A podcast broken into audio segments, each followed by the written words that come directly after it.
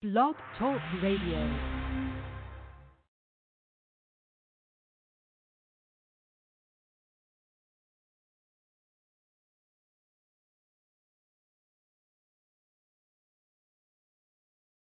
Have you ever stood and stared at it, marveled at its beauty, its genius? Billions of people just living out their lives, oblivious.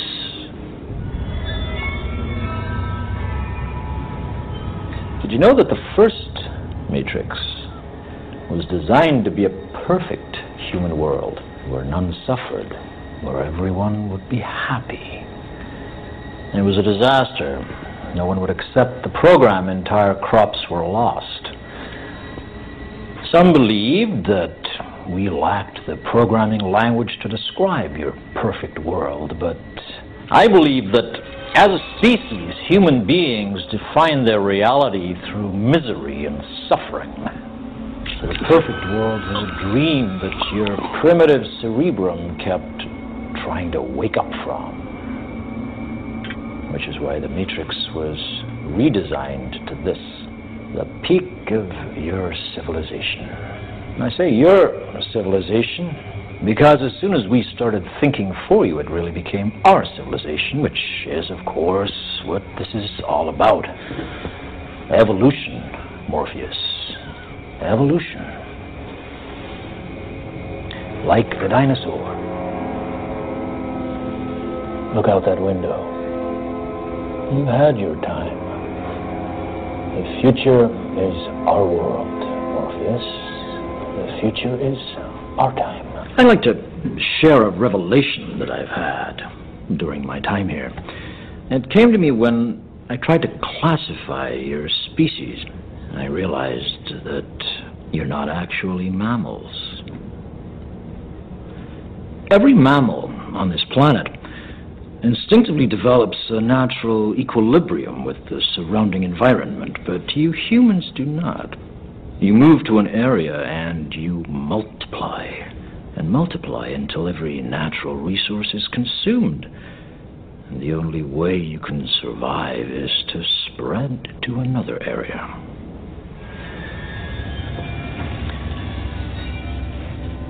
There is another organism on this planet that follows the same pattern. Do you know what it is? A virus.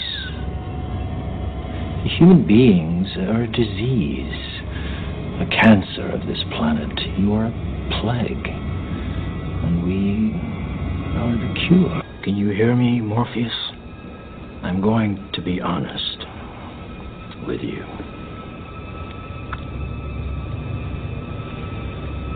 I hate this place. This zoo, this prison, this reality, whatever you want to call it. I can't stand it any longer. It's the smell. If there is such a thing. I feel saturated by it. I can taste your stink. Every time I do, I fear that I've somehow been infected by it. It's repulsive, isn't it? I must get out of here. I must get free. And in this mind is the key, my key.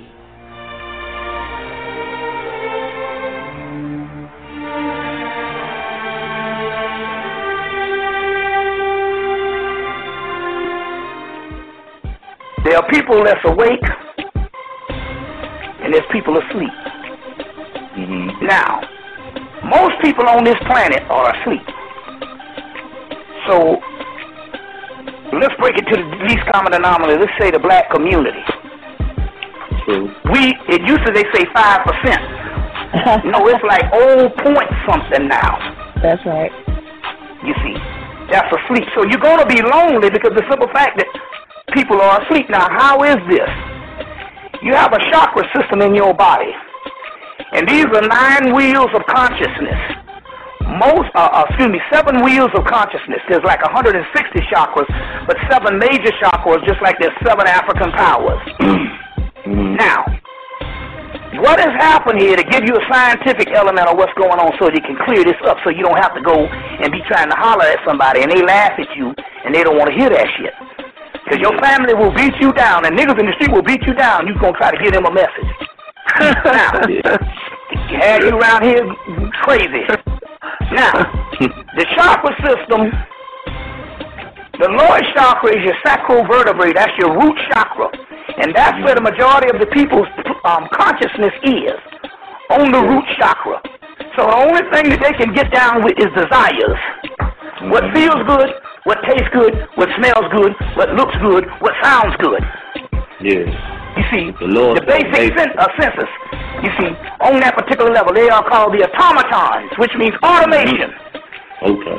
They moving, but they ain't, they're brain dead. Mm-hmm. You see what I'm saying? Now, you don't even get into this particular consciousness that you can partake to understand what things is until you're radiating from the heart chakra. Mm-hmm. You see, the heart chakra. That's why the Egyptian, the heart, the scarab, the heart scarab was the most important. Even when you died, they throw the brain away. But it was the heart that they preserved. Because that's another, that's where your true self is. But you got to radiate from the heart chakra and then you elevate on into the pineal gland. But most people's consciousness is in the root chakra. On the five senses, the animal level. They can look pretty. They have a PhD with a degree. They tell you it's only a degree of information. you see what I'm saying? Exactly. You know, uh, a degree of information, it has nothing to do with a person's behavior, whether they're conscious or not. You see, it has nothing to do with what a person wears. It has something to do is where they incarnated down here on a certain level and they are radiating above the root chakra. And I guarantee you this right now. Even if some of you all just coming into consciousness the last couple of weeks of the last year, I'll guarantee you you always felt special since you was a baby. Now I've been asking that question in my lectures around the country for for for, for, for 16 years.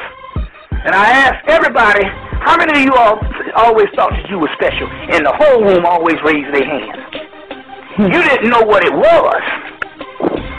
You see what I'm saying? But you thought it was special, and you always had a thirst for something that you didn't know what it was, and it was this knowledge. Let me give you an example. When I was on, when I was in college, I was standing up one time. I had finished school, and I was standing um, on the college campus with one of the coaches. We got to be good friends. One of the basketball coaches, Coach Holmes. And he said, "Well, how do you how do you feel, man? You you've edu- you educated yourself." I said, "Man, I don't feel shit." I didn't know at the time. I said, I told him, I said, I thought when I came here to this university that when I left, I was going to have some kind of knowledge. I didn't know what the knowledge was. All I know is what I when I went through for four years. I didn't have shit. I, I, I knew I felt empty. Now it was it was you know it was a couple of years later that what I was missing I realized was knowledge. You see what I'm saying?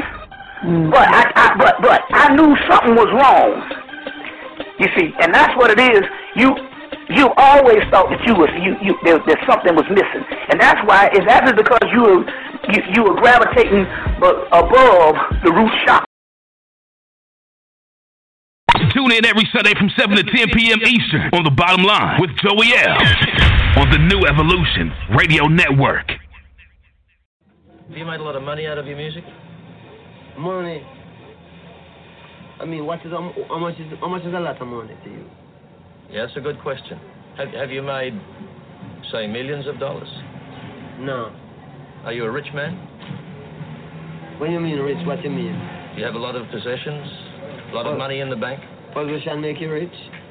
I know I don't have that type of richness. My richness is life forever.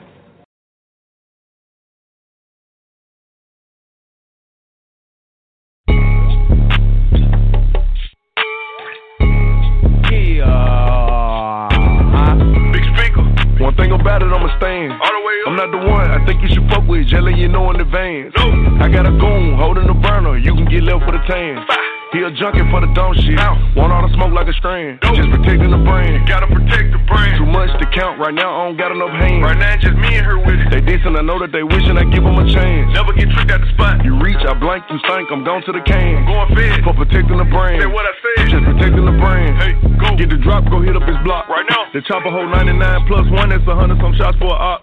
Put on for my city every time I drop. Couple niggas stuck and they mad that I'm not. Hate that I'm hot like what's under the pot. Got them where I want them, I heard it a lot. Hey, who you is? Tell Big speaker, big stepper. Still in rotation with the trappers and the jackals. Hot boy around with the pump. Asthma. Double R truck, red seats, plasma. I'm hitting the bitch from the back, got a saying the brand and free all the bros out the can. Never seen him, so we clapping his mans like hands. Why would you play with the clan? F in the end, N, A in the R. Infrared beam, it glow in the dark. Put in the work and don't tell what you saw. I'm a big driver controlling the car. Big bang. They riding the wrong or right. Don't matter. Little niggas told choppers my height. Six three. I flooded the brand and ice. On me. You reach, you playing with your life. Yeah. Big speaker. One thing about it, I'ma stand. All the. I'm not the one I think you should fuck with. Jelly, you know in advance. No. I got a goon holding the burner. You can get left with a tan. He a junkie for the dumb shit. Want all the smoke like a strand. Just protecting the brand. Gotta protect the brand. Too much to count right now. I don't got enough hands. Right now, just me and her with it. They decent. I know that they wishing I give them a chance. Never get tricked at the spot. You reach, I blank, you stink. I'm gone to the can. Going fed for protecting the brand. Uh-huh. Just protecting the brand. Okay, you know the brand, we winning. Go. Better ask about the baby and see what they say. That little nigga ain't playing, he with it. Yeah. Niggas know I keep firing me 24 7. You get cooked like a pan, a skill, I'm protecting the brand. How you standing on that? I come step on you like you a pair of tennis. Okay. Ain't that what they callin' in Memphis? Uh-huh. Know a few niggas ballin' in Memphis. Ball. Got a bag, I'm a bag, I'ma let you know. Yeah. If I pull that bitch out, I'ma let it blow. Nigga, you know I'm hot, and my bitch a hot girl. We'll pop out like we Megan Yo. It was time to go ride about the brand, and your boy showed his hand, and the nigga was scared to go. I think these niggas scared of the label. Got a brand, but my brand way ahead of your label. We made niggas famous. Put one of y'all ass on the news. Now your mama scared of the cable. Hey, baby, what you gonna do if a nigga walk down and he call himself checking the label? Tell my little brother pass me that AR like a master of salt and pepper at the table. Cause I'm a big speaker. One thing about it, I'ma stand. All the way up. I'm not the one I think you should fuck with. Jelly, you know in advance. No. I got a goon holding the burner. You can get left with a tan. He a junkie for the dumb shit. Want all the smoke like a strand. Just protecting the brand. Gotta protect the brand. Too much to count right now. I don't got enough hands. Right now, just me and her with it. They decent. I know that they wishing I give them a chance. Never get tricked at the spot. You reach, I blank, you stink. I'm gone to the can. Going fed for protecting the brand. Say what I said. Just protecting the brand. Hey.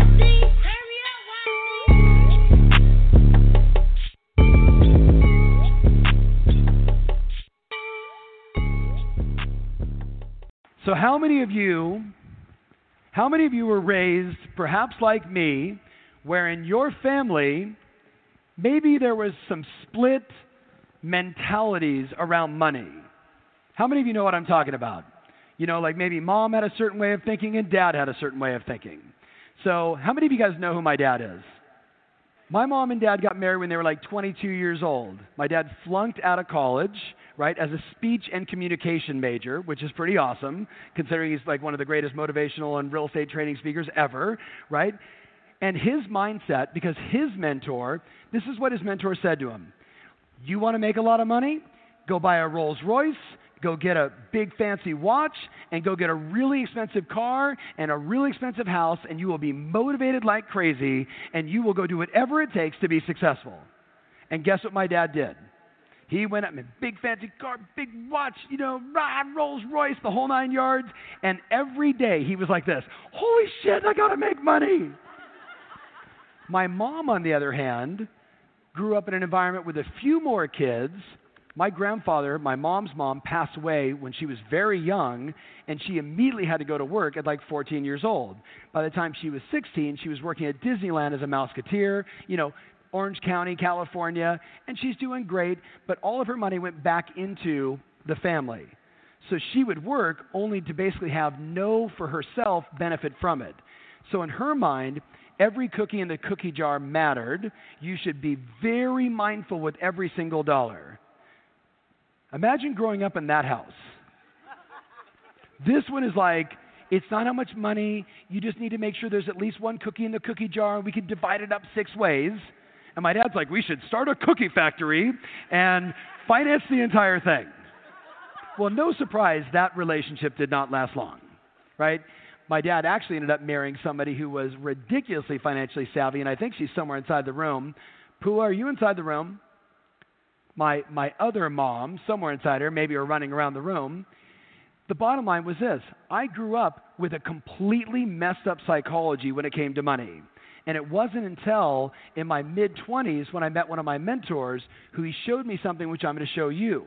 The bottom line is this, guys money is a tool, nothing more, nothing less. Say that out loud. Nothing more, nothing less. Listen, if you're a jerk, money makes you more of a jerk. If you are Mother Teresa, money makes you more of Mother Teresa. It is just a tool. But this is what I know. How many of you know someone that doesn't have enough money? I don't know about you guys. I don't want to be that person. And not that I feel bad for them or less of them. All I think to myself is that person was never taught what I'm about to teach you. They never understood that your money is a tool, and just like an app on a phone, if you don't use it and play the game right and follow the steps, you don't get the results. It's not how much money you earn, it is what you do with the money that matters. You guys with me on this? So I want you to write in your notes the following. There's been a lot of research on this, and you've probably seen something like this before, especially if you've ever met with a financial planner or, you know, you've watched CNN Financial. They all say the same thing. Write down 5, 15, and 80. 5, 15, and 80. 5%, 15%, and 80%. 5%, 15%, and 80%. And as all the studies show, it says 5% of the planet are basically generational wealth. They have created generational wealth. It's not the top 1%, guys. Somebody who is worth $5 million, who has paid off their home, and when they pass on, they transfer all that wealth over. That's generational wealth. You with me on this? Some of them are worth millions, some of them it's tens, some of them are hundreds, some of them are now billions. But that's the 5%. The 15%, write this in your notes. You ready? They are the middle class. They got a house, they got a little savings, they go on a few vacations, and they're comfortable. And there's nothing wrong with that 15%. But where do you think the 80% sits?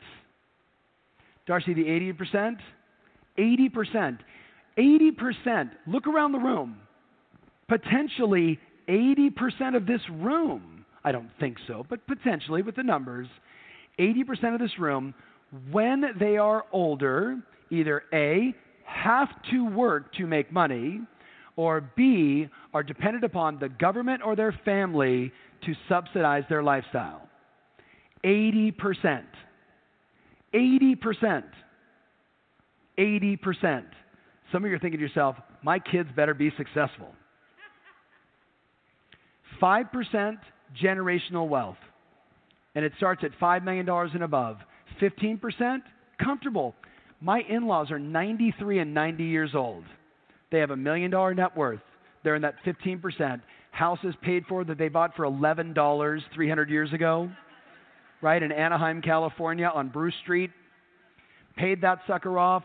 Every time I talk to my father in law, you see my Ford stock? Right? He's not, he started buying Ford stock like in 1948.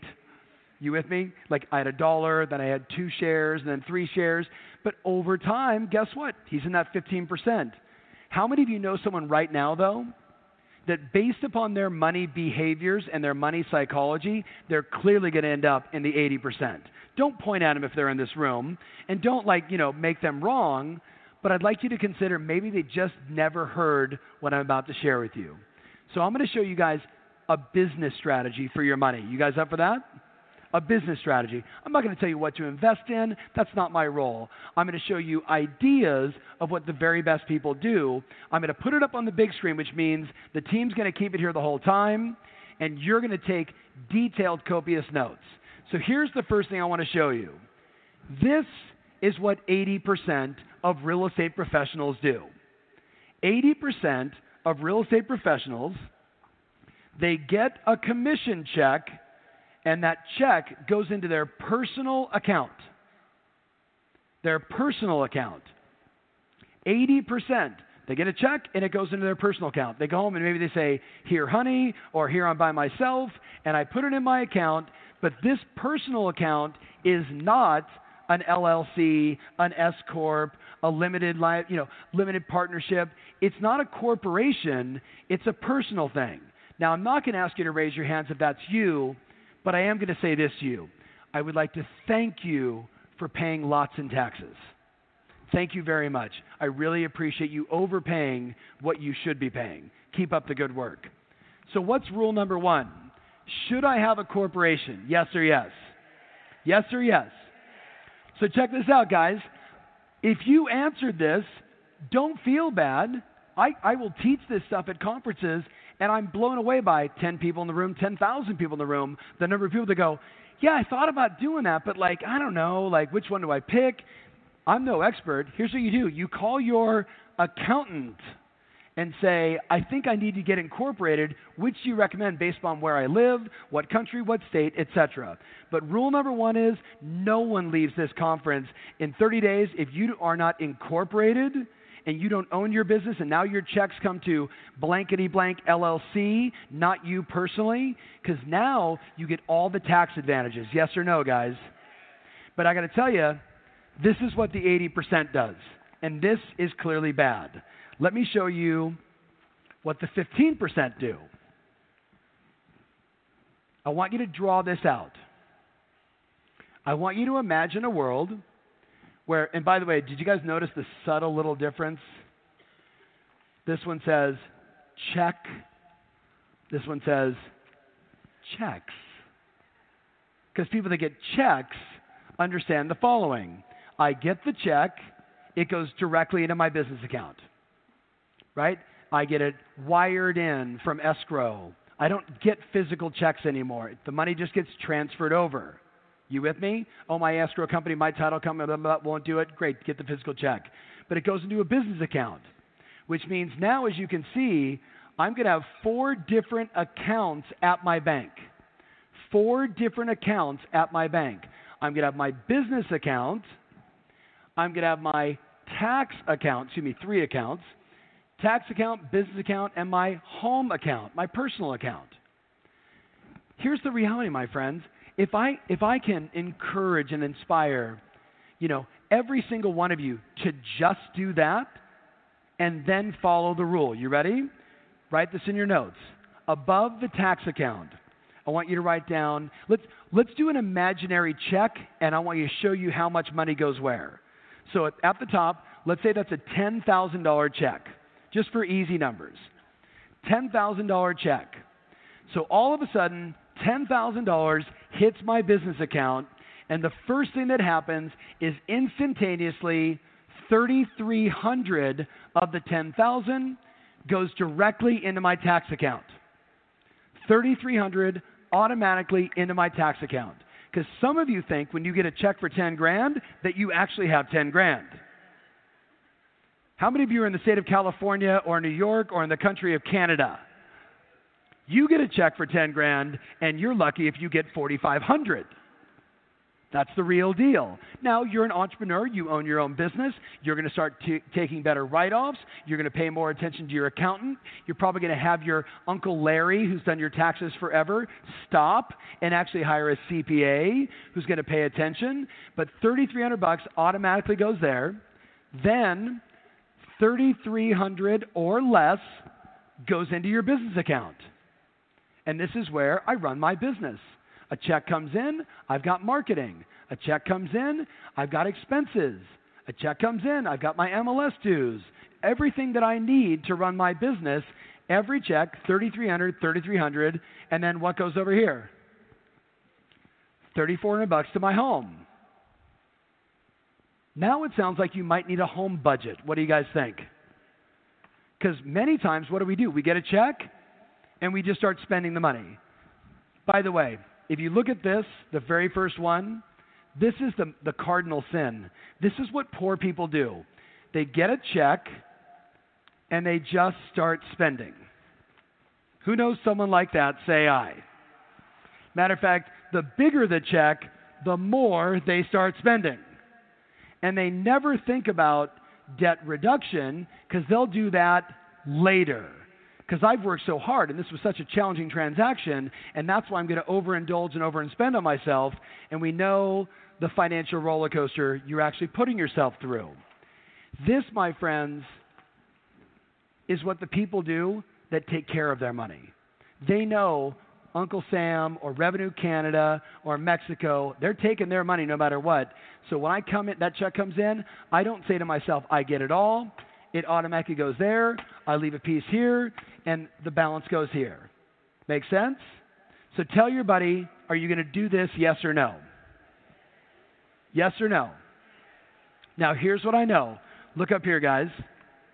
The number of clients that have done this, and then I see them a year later and they go, I have $15,000 in my savings account. I've never had that. But more importantly, I've paid all my taxes. Like I'm on time and I have money inside my business account and it's the end of the year and my accountant said I need to take a dividend so I'm getting a big chunk of change at the end of the year. This is awesome. Now, I don't know about you guys, but I like, does anybody like nice things? You know, family trips, vacations, memories, holidays, you know, maybe a new outfit.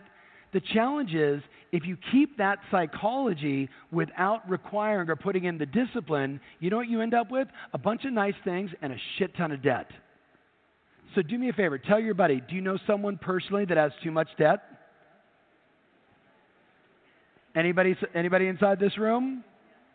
Now, listen, there's smart debt and there's bad debt. And I'm not going to go too in depth with you on this, but you know the difference. You know, credit card debt at 19% is dumb debt.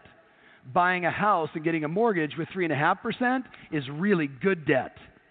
So we all know the difference. And I just want you to be mindful. I want you to take care of your money. But now, did you guys get a photo of this? Did you capture it? Are you sure? Are you promising to do this?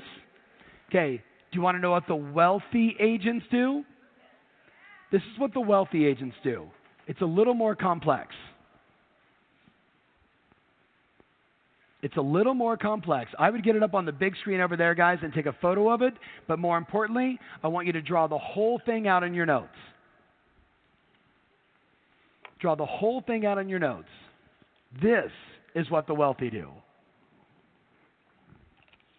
This is the stuff that no one taught me, saw until Bill Mitchell pulled me aside and said, What do you do with your money? And I'm like, I don't know. I just get the check and I throw it inside my account and I spend it like crazy and I never have any cash and I'm always in trouble. Draw this out. So play a game with me. You get a $10,000 check. The $10,000 check goes to what account? To what account? And 33% of it goes automatically where? To my tax account because I don't really have 10,000. I really have like, you know, 6,000 and change. That's the real deal.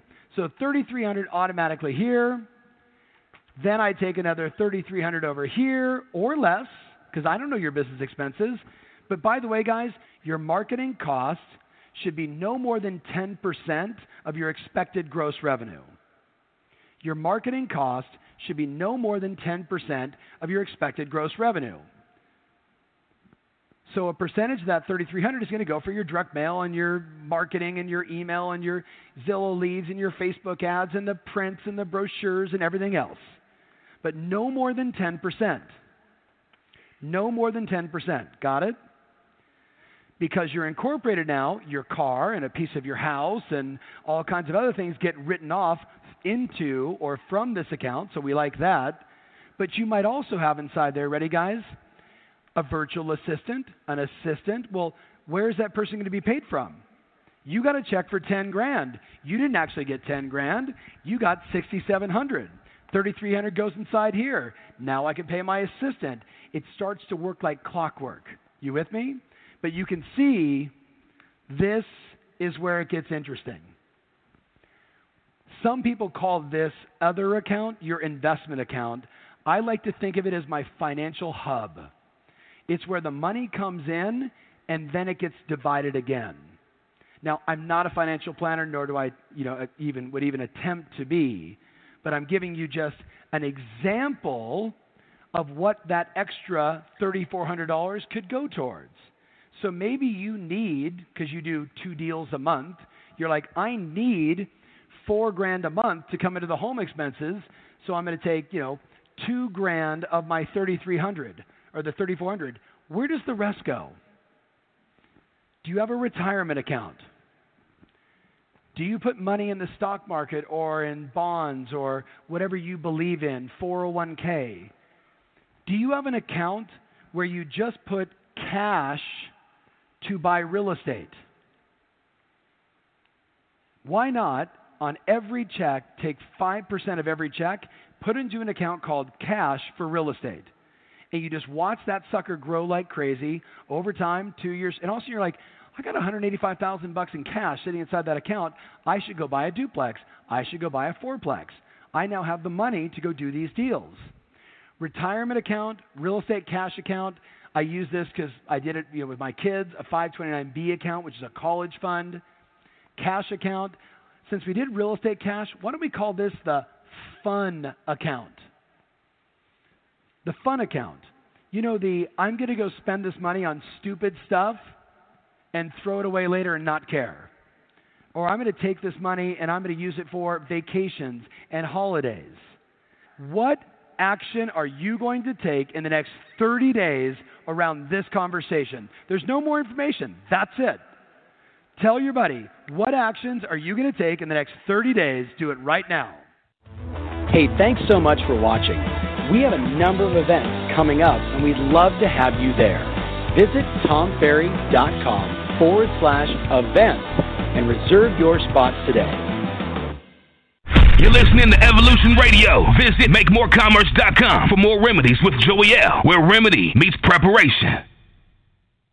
Uh, do the rich people cringe and say, "Don't tell them that, Rob"? Yes, yes, yes. Don't tell people what they what you know. Right. Keep them poor.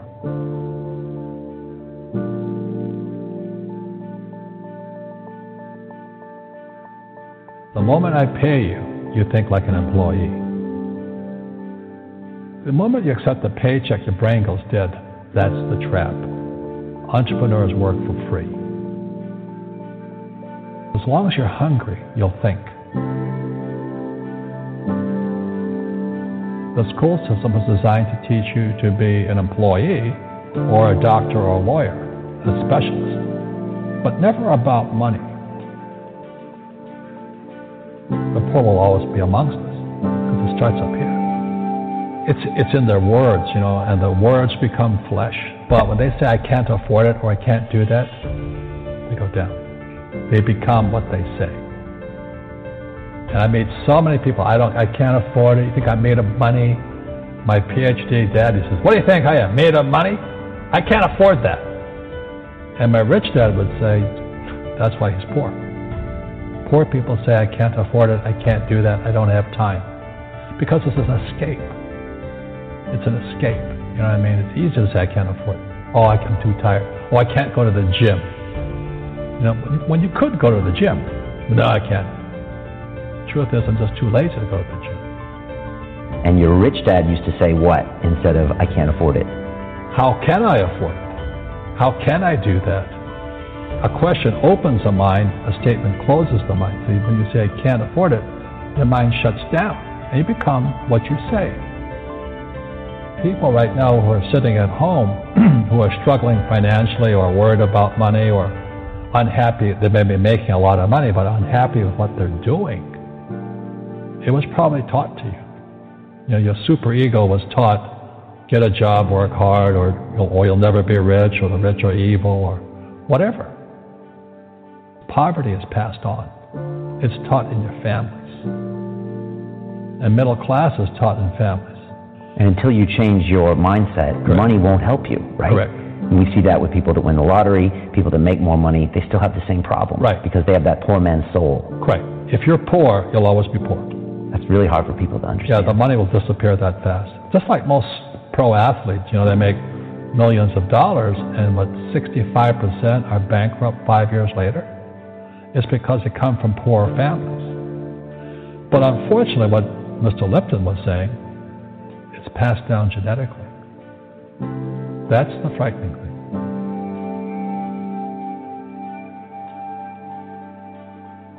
If you don't want to learn it, I can't help you. You know, I have bad luck too. I've, I've had financial crashes. I've had people stab me in the back, but they're all good because I grow from it. That's spirituality. You know, people who are afraid of making mistakes, like they teach in school, they don't ever grow. Because spirituality is there's good and there's bad, there's right and there's wrong, there's up and there's down. Most people only want to be right, they only want to be positive. Well, you can't have that. That's not reality. And the average person, the reason they're poor is they haven't failed. You know, they play it so safe. They haven't made any mistakes like they taught in school. That means they don't learn anything. That's why the school system's actually fundamentally corrupt. It's anti-education.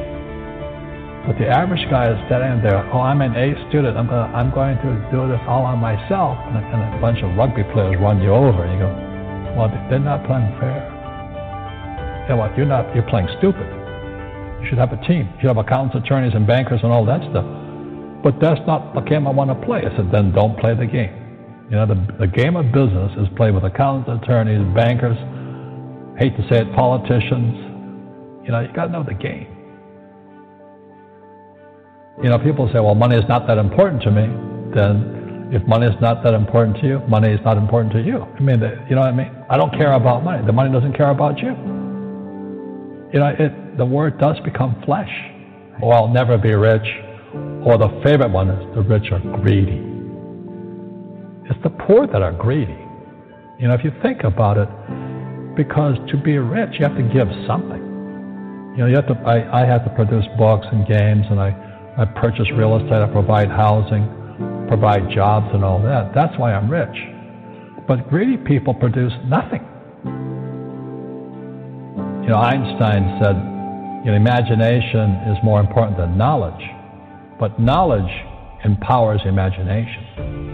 And what most people lack is real business knowledge, like accounting, you know, like debt, like taxes. You got to know that stuff, but they don't teach it in school to anybody.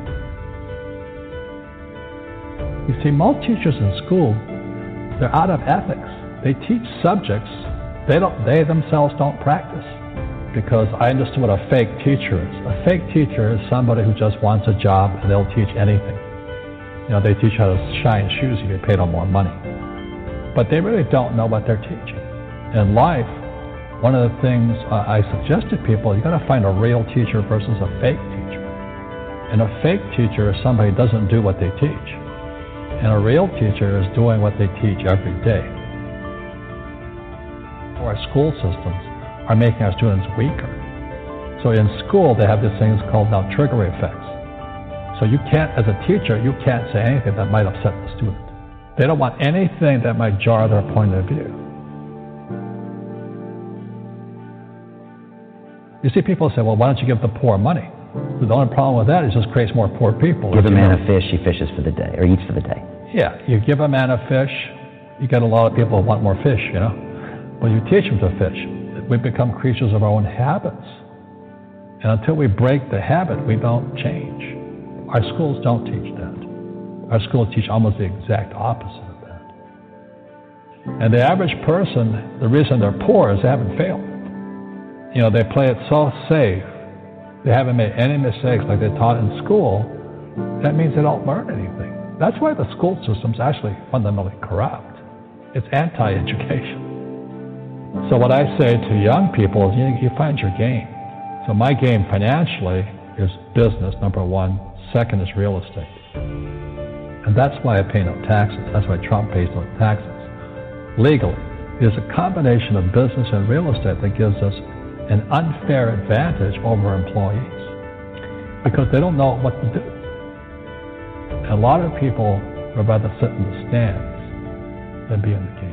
One of the greatest ways to acquire great wealth is playing Monopoly in real life. Four greenhouses, one red hotel. But is that all there is? That's it. Robert, if I could give you uh, some kind of a magic phone and you could make a call to the, the 20 year old Robert Kiyosaki and give that young man a bit of advice, what would you tell him? I would just say keep going. Just do what you have to do. Just you know, live it to the fullest, which I did. Nothing I ever did made sense.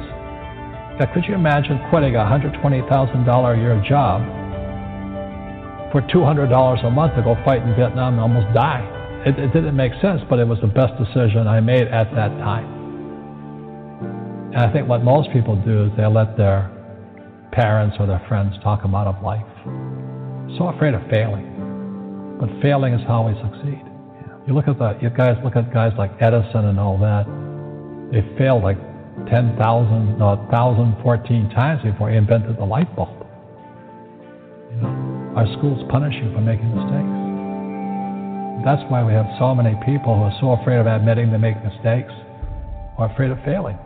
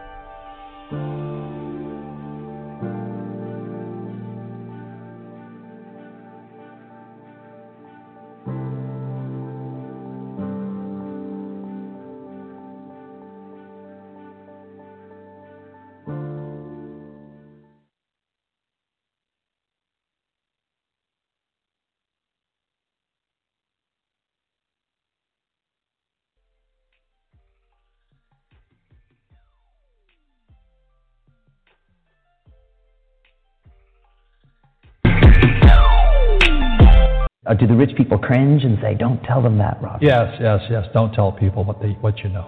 Keep them poor.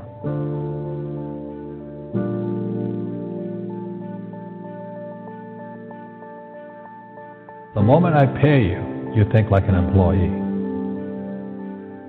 The moment you accept a paycheck, your brain goes dead. That's the trap. Entrepreneurs work for free. As long as you're hungry, you'll think. The school system was designed to teach you to be an employee or a doctor or a lawyer, a specialist, but never about money. The poor will always be amongst us because it starts up here. It's, it's in their words, you know, and the words become flesh. But when they say, I can't afford it or I can't do that, they go down. They become what they say. And I meet so many people, I don't, I can't afford it. You think I'm made of money?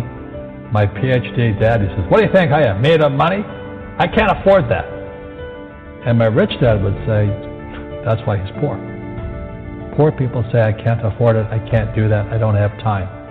Because it's an escape. It's an escape. You know what I mean? It's easy to say, I can't afford it. Oh, I'm too tired. Oh, I can't go to the gym. You know, when you could go to the gym. No, I can't. Truth is, I'm just too lazy to go to the gym. And your rich dad used to say what instead of "I can't afford it"? How can I afford it? How can I do that? A question opens the mind, a statement closes the mind. So when you say I can't afford it, your mind shuts down and you become what you say. People right now who are sitting at home who are struggling financially or worried about money or unhappy, they may be making a lot of money, but unhappy with what they're doing. It was probably taught to you. You know, your super ego was taught, get a job, work hard, or you'll, or you'll never be rich, or the rich are evil, or whatever. Poverty is passed on. It's taught in your families. And middle class is taught in families. And until you change your mindset, money won't help you, right? Correct. And we see that with people that win the lottery, people that make more money, they still have the same problem. Right. Because they have that poor man's soul. Right. If you're poor, you'll always be poor. That's really hard for people to understand. Yeah, the money will disappear that fast. Just like most pro athletes, you know, they make millions of dollars and what 65% are bankrupt five years later? It's because they come from poor families. But unfortunately, what Mr. Lipton was saying, it's passed down genetically. That's the frightening thing.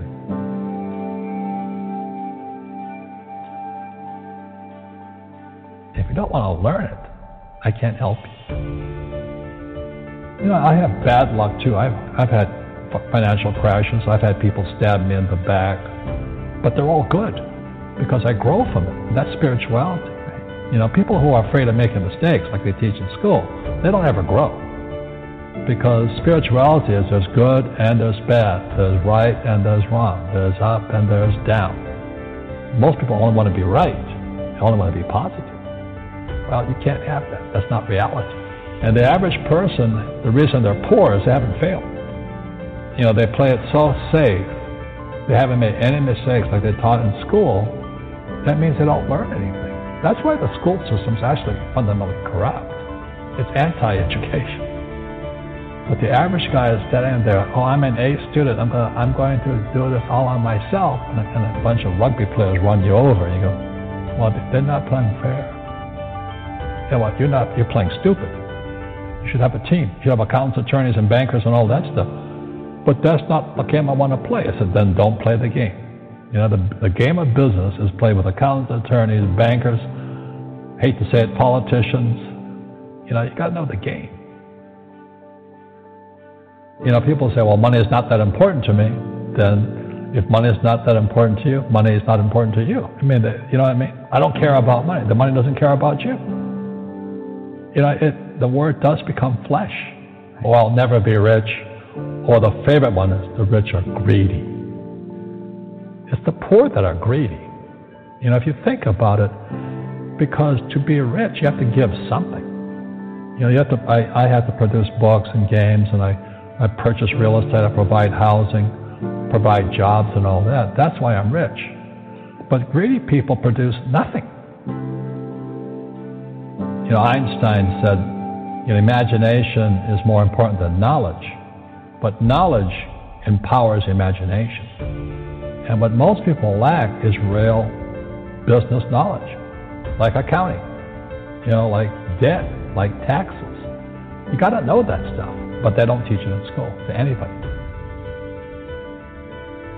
You see, most teachers in school, they're out of ethics. They teach subjects they don't, they themselves don't practice. Because I understood what a fake teacher is. A fake teacher is somebody who just wants a job and they'll teach anything. You know, they teach how to shine shoes, if you paid them more money. But they really don't know what they're teaching in life, one of the things I suggest to people, you got to find a real teacher versus a fake teacher. And a fake teacher is somebody who doesn't do what they teach. And a real teacher is doing what they teach every day. Our school systems are making our students weaker. So in school, they have these things called now trigger effects. So you can't, as a teacher, you can't say anything that might upset the student. They don't want anything that might jar their point of view. You see, people say, well, why don't you give the poor money? The only problem with that is it just creates more poor people. Give a man a fish, he fishes for the day, or eats for the day. Yeah, you give a man a fish, you get a lot of people who want more fish, you know. But you teach them to fish. We become creatures of our own habits. And until we break the habit, we don't change. Our schools don't teach that. Our schools teach almost the exact opposite of that. And the average person, the reason they're poor is they haven't failed you know, they play it so safe. They haven't made any mistakes like they taught in school. That means they don't learn anything. That's why the school system's actually. I am very pleased to see so many who have come out to always uh, see for yourself, where you can hear for yourself and then think for yourself. Then you'll be in a better position to make an intelligent judgment for yourself. But if you form the habit of listening to what others say about something or someone or reading what someone else has written about someone, somebody can uh, confuse you and misuse you. So, as Afro Americans or black people here in the Western Hemisphere, you and I have to learn to weigh things for ourselves. No matter what the man says, you better look into it. Example of why it's so important to look into things for yourself. I was on a plane between Algiers and Geneva, uh, and it just happened that two other Americans were sitting in the two seats next to me. None of us knew each other, and the other two were white, one a male, the other a female. And after we had been flying along for about 40 minutes, the lady, she says, Could I ask you a personal question? I said, Yes. She said, Well, she had been looking at my briefcase, and she said, Well, what does that X? She says, uh, What kind of last name could you have that begins with X? So I said, That's it, X. And she said, Well, what does the M stand for? I said, Malcolm. So she was quiet for about 10 minutes. And, and she turned to me and she says, You're not Malcolm X. you see, I we had been riding along in a nice conversation like three human beings, you know, no hostility, no animosity, just human. And uh, she couldn't take this. She said, Well, you're not who I was looking for, you know? And uh, and she ended up telling me that she was looking for horns and all that, and and for someone who was out to kill all white people, as if all white people could be killed. This was her general attitude, and this attitude had been given her, uh, this image had been given her by the press. So, before I get involved in anything nowadays, I have to straighten out my own position. And which is clear, I am not a racist in any form whatsoever. I don't believe in any form of racism. I don't believe in any form of discrimination or segregation. I believe in Islam. I'm a Muslim.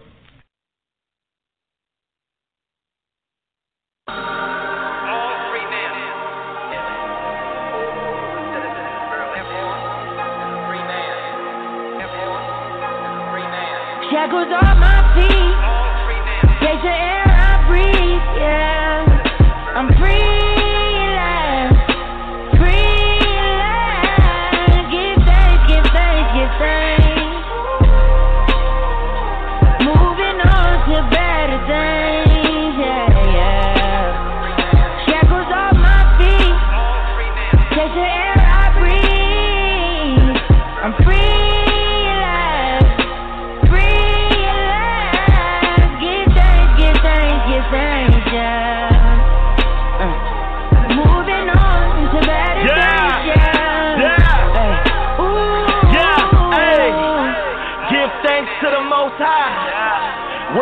Carpet, I was so fly. Scars deep, but I won't cry. I'm just trying to die high. Hundred grand in a green duffel. Trying to figure life, but still seem broken. Intoxicated as my daughter cries. I wake up horny next to baller wire. I'm off parole, shackles off the feet. Cops still killing, am I truly free? Thinking about the lies Donald Trump tell us. Iceberg shit, Donald Duck sweater. Whole snapping pictures, I'm so photogenic. You either die a legend or they won't remember. Is there a heaven for street niggas? So many homies gone, started in the street with us.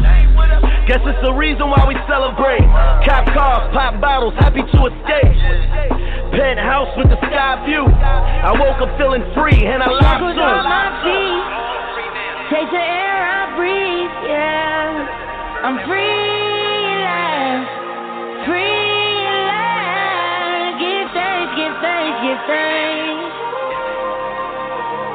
Moving on to better things, yeah, yeah. Shackles off my feet. Take the air I breathe. I'm free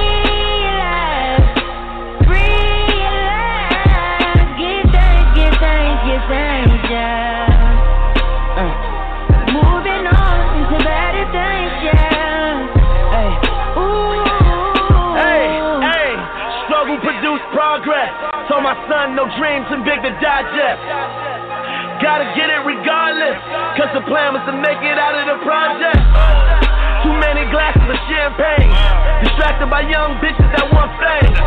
Stuck in my ways, tell me how we adjust. When our babies is blinded by social media. Pray for the homies that lost freedom, yeah. Trying to feed their families, why they unjust? Political pawns, we die suffering. To achieve our dreams, we try hustling. That's the plight of the black now. They either kill us or throw us in packed jail. Leave us in cages, is that hell? Feeling trapped in the ghetto, is that hell? Shackles off with the top down. No intention to stop now. Penthouse with the sky view. I woke up feeling free and I lost you. Shackles off my feet. Take the air I breathe, yeah. I'm free.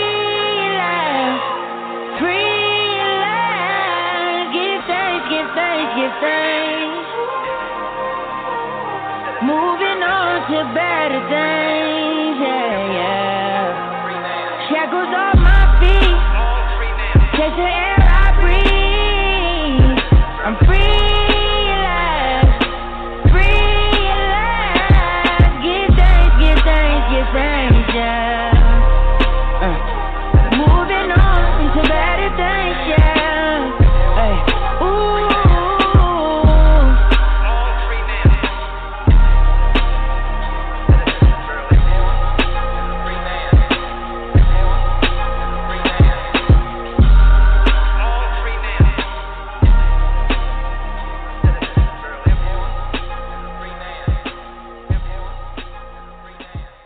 The most obsolete idea is go to school, get a job, work hard, save money, get out of debt, and invest for the long term in the stock market.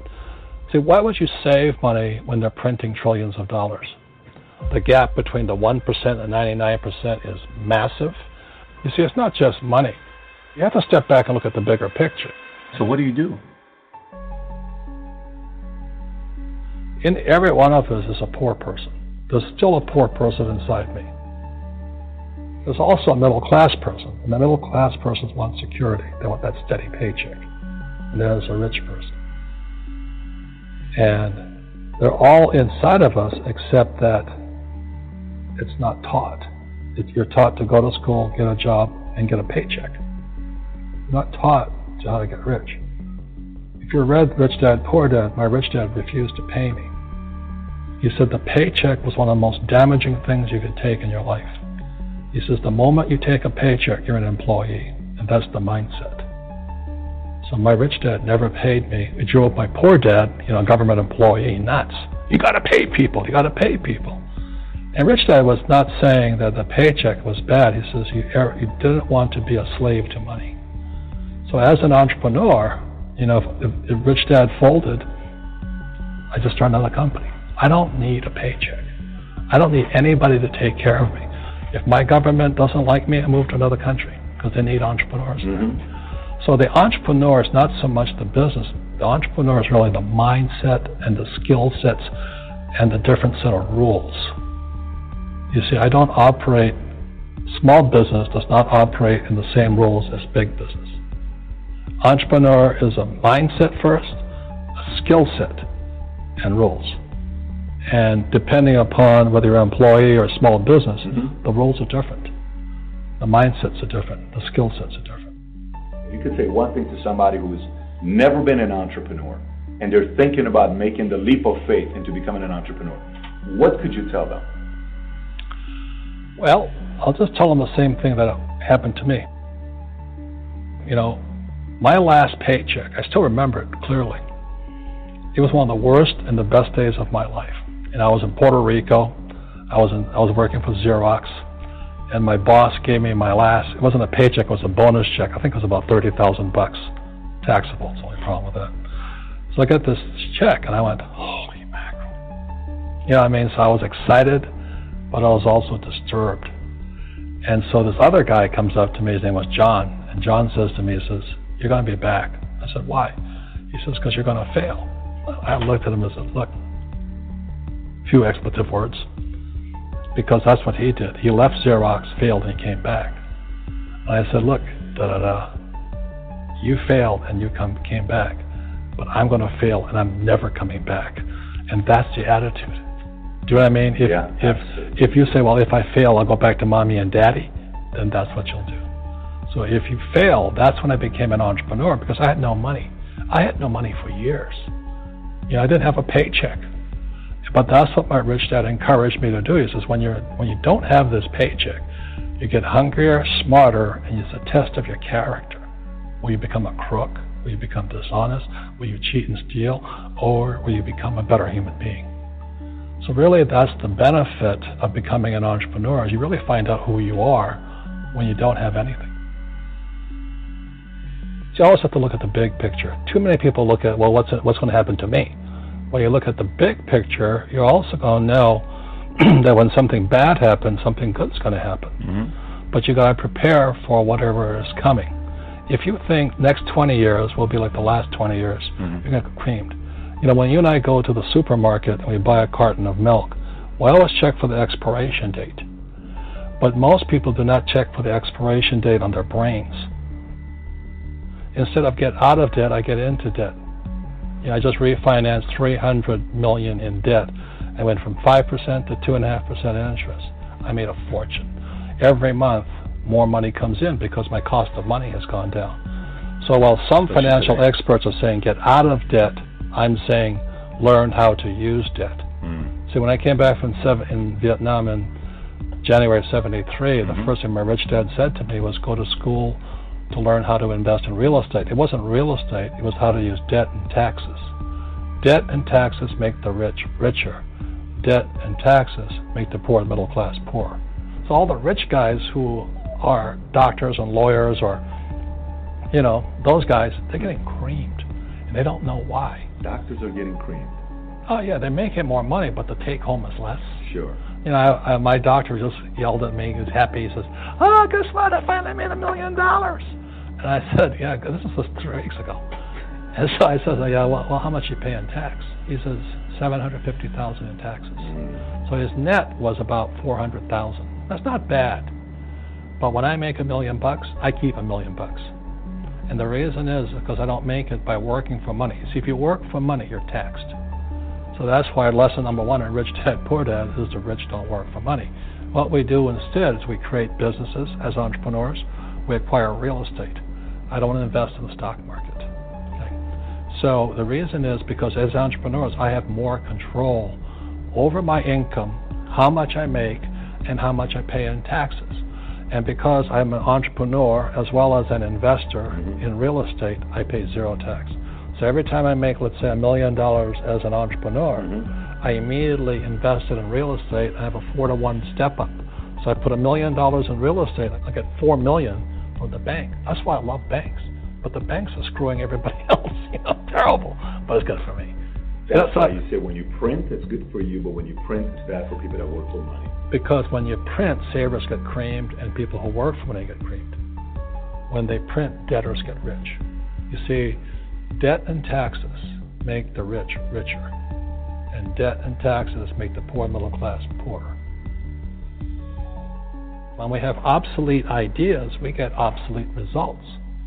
So, what's happening for most people, the idea of going to school, mm-hmm. getting a job, working hard, saving money, getting out of debt, buying your house because it's an asset, and investing for the long term, is obsolete. The world has changed. The world changed in 1971 when President Nixon took us off the gold standard, and money became debt. What if we get rid of school? Then what would happen? Would it be better if we had no educational system at all? No, I'm saying education is more important before. It's just obsolete. You know, there's Moore's law that Moore's law, which states information doubles every 18 months. In other words, everything's obsolete 18 months. Hmm. So, and this is just a recent phenomenon. So when you come out of school, you're already obsolete. And that's why I'm- the old guy, you know. I meet my friends who went to Harvard. Say, I went to Harvard. I said, yeah, that was how long? 50 years ago?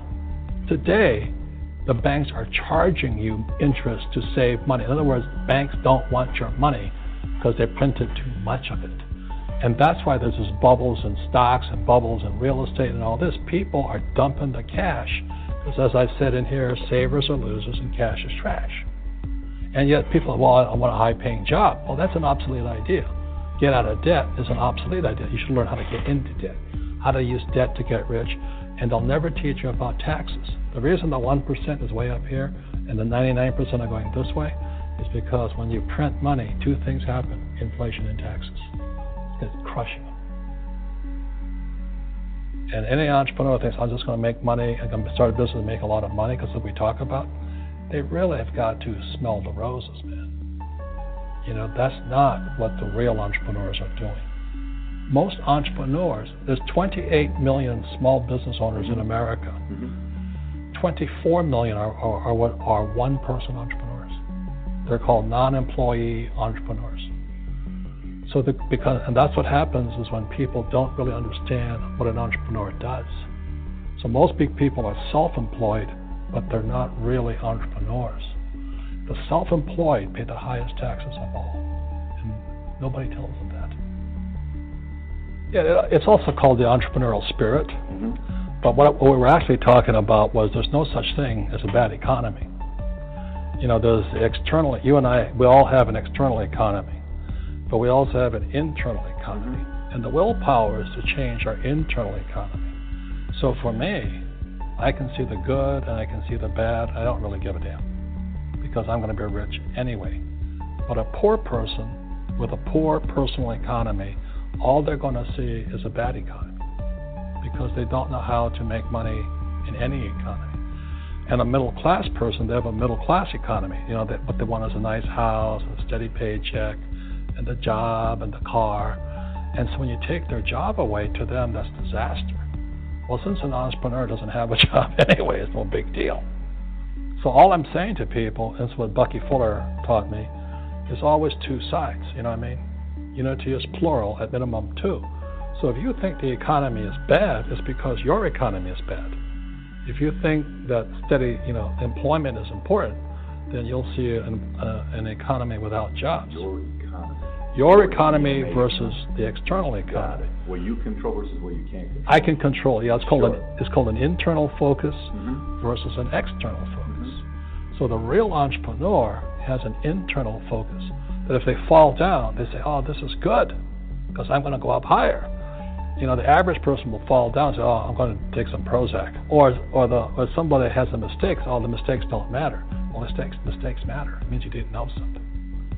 But a real entrepreneur, whether they fall down, they go, they always can go up. They can stand back up and go higher. And no matter what happens to them, they get stronger and better and smarter and happier. But person with a weak internal mindset is that they're so afraid of what happens, it generally happens. Like, you know, people are afraid of losing their jobs, they generally lose their jobs. You know what I mean? Yeah, So no doubt. So you- everything you can comes con- through you. Yeah, so the entrepreneur first job is to control inside here, not outside there. The moment you take that paycheck, you're in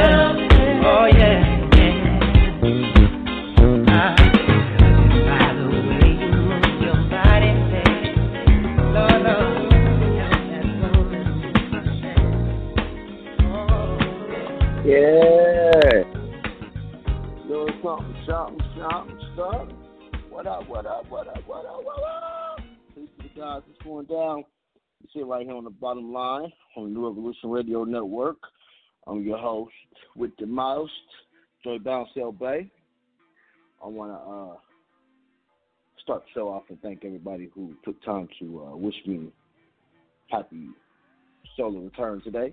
Thank you. I'm really fortunate and, for lack of better words, blessed to uh, be on this planet. And um, here's to another successful year. So I want to thank y'all for joining me. Uh, we're going to keep it a little shorter than normal tonight. Um, and I apologize for the dead air space. I was having some technical difficulties on my end. Uh, but we got that worked out. Um, but welcome to the show. Tonight we're going to be going in talking about, this is part two to our wealth building and wealth preservation mindset, part two episode. And um, we'll continue these these wealth building exercises over the next few weeks and months to really make sure that y'all honing in on your wealth building and wealth preservation mindset. Um, you know, we touched on a lot of different things two weeks ago when we first started this conversation. You know, and one of them is your mindset. Right, your mind has to be correct. You have to be in the right mental space. Right, and then once that happens, other things kind of follow to help to get you in the right mindset. Right.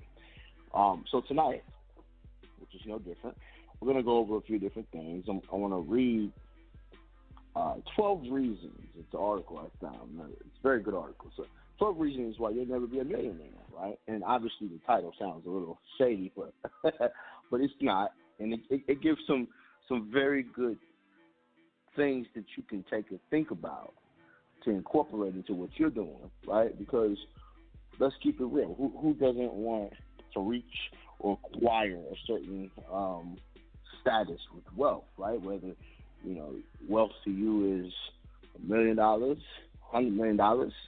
Hell, it might be ten thousand dollars, right? You know, every every man is different, and everybody's walk is different, right? And so uh, we have to honor that, but everybody has the same amount of time. We have the the same ability to use the tools that the Most High gave us um, to be successful.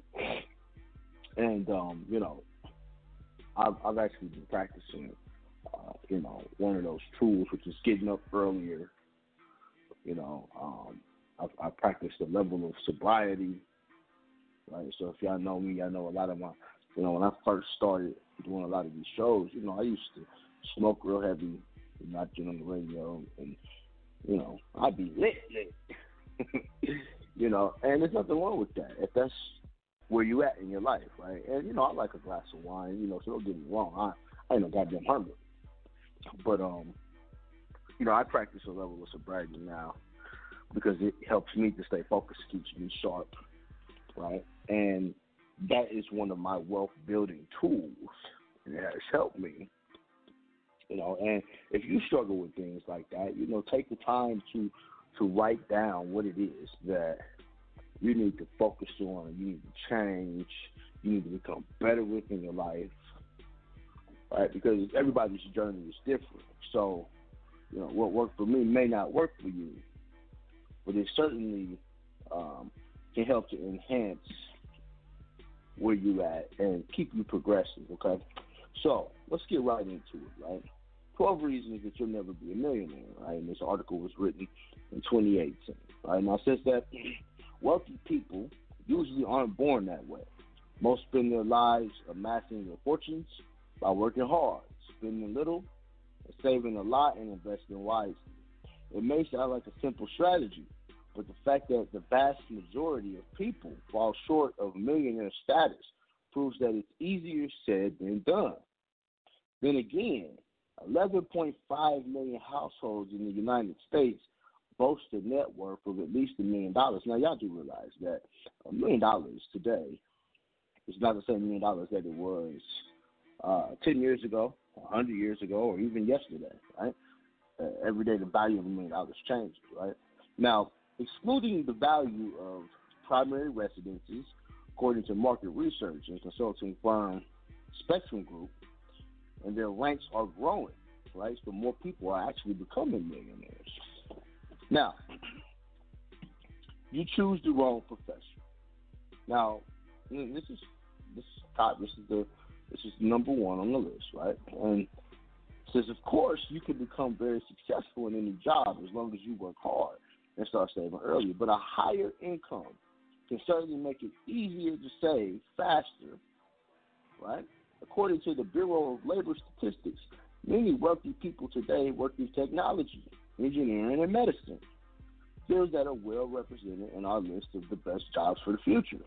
With enough time and the right savings approach, you can build a fortune even with a small salary, according to U.S. Trust Insights on Wealth and Worth. Right, 55% of people choose a career that helps them reach their goals. Now, now this is really important, right? Because uh, you know a lot of brothers and sisters, a lot of y'all are stuck in jobs that you don't like. You know, y'all working on the quote unquote slave shit, right? You know, y'all at the plantation.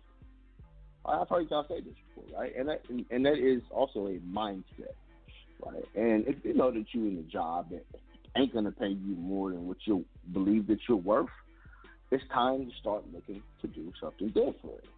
It's time to start looking to make progression and progress that is greater than what you're currently being given. Like Michael Jordan said, ceiling is the roof, dog. Right now, what can you do about it? So if you're in school, right, majoring in a promising field can put you on the path to a lucrative career and can help make you a millionaire. Now, let's keep it real, right? Most people that went to school, I know that went to school, never became millionaires. Hell, half of them are in debt. Okay? Now, keep in mind that the people who are the freest, the people who have um, the highest amount of abundance tend to be people who work for themselves. Okay. Now, speaking of working for yourself, the next one on the list here is you stop investing in yourself. So you can't become a millionaire if you don't invest in yourself. You got to invest in your education, your financial education, your legal education. You need to invest in your health education. You got to invest in your education. Now, I take a trip to the bookstore about once a week. I go in that bitch and I buy books.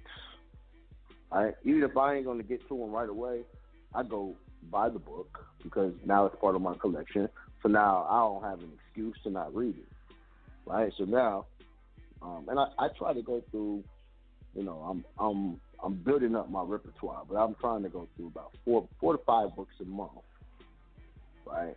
And you know, and it's okay if if you start with one book a month right? But you have to start somewhere, right? And your financial education is really important. Start somewhere so that you can end up somewhere, right? Start with your financial education if you have to. Start with your health education if you need to. Either way, start reading something, right? Now, your education doesn't end when you're done in school. In a world that's always changing, you need to continuously hone in on your abilities. Taking the time to keep your skill set and your knowledge base up to date makes you more valuable to your colleagues, your clients, right? Your current employer if you have one. Okay. Even if you own a business, it may make you more valuable to your employers, to your employees. Now, um, there's a good book, right? And it's called How to Win Friends and Influence People, right? And I suggest if you take the time to go read it, as it's really helped me out, right? But you know, one of the things um, in that book that I found to be really powerful, right, was that to be successful, right, and one of the biggest things about success is the art of suggestion, right? Now, the art of suggestion is powerful um, not only in your own mindset, but when you're dealing with other people, right? Because the art of suggestion, I'll give you an example, right? There was a, a guy who owned a business and uh, he owned a construction company, and the people in his construction company, his workers, kept complaining. right? Because they didn't like the goddamn hard hats. It's like, man, we don't like these hats, man. We don't want to wear this shit, right? And he would write them up and shit, and they would get mad for getting written up, and some of them he'd fire, and you know, it created a really bad aura of energy around his workplace. So then he, you know, he came up on some information, and, and information says, look, you need to do the art of suggestion, right? You you need to invest in yourself so other people can invest back into you. So what they told the guy to do is just look, what you need to do is the next time one of your employees doesn't want to wear a hard hat, why don't you go up and use the art of suggestion to them to get them to do what it is that you want them to do without problem. So the artist of suggestion, what did he do? Well, what he did was the next time the fellas were sitting around and they didn't want to wear the hard hats, he went up to him and says, "Well, listen, um, what is it about the hard hats that y'all don't like? You know, are they too hard? Do they not fit right? Also, just keep in mind that these hard hats are for your best good, right? You know, they they keep you safe on the job, keep something from falling on your head. We don't want nothing to happen to you. Know, you don't want nothing to happen to you, do? And this is how he's talking to him, right? So they got to thinking about the shit. And they're like, you know what? I sure don't want nothing to happen to me hit me in the head while I'm on the job site.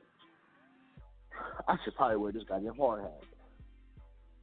Right? And so this guy began to invest more of his time and his his critique of his employees um, in a positive manner than in a negative manner, and he got more out of it, right? And these niggas started wearing their hard hats with no problem,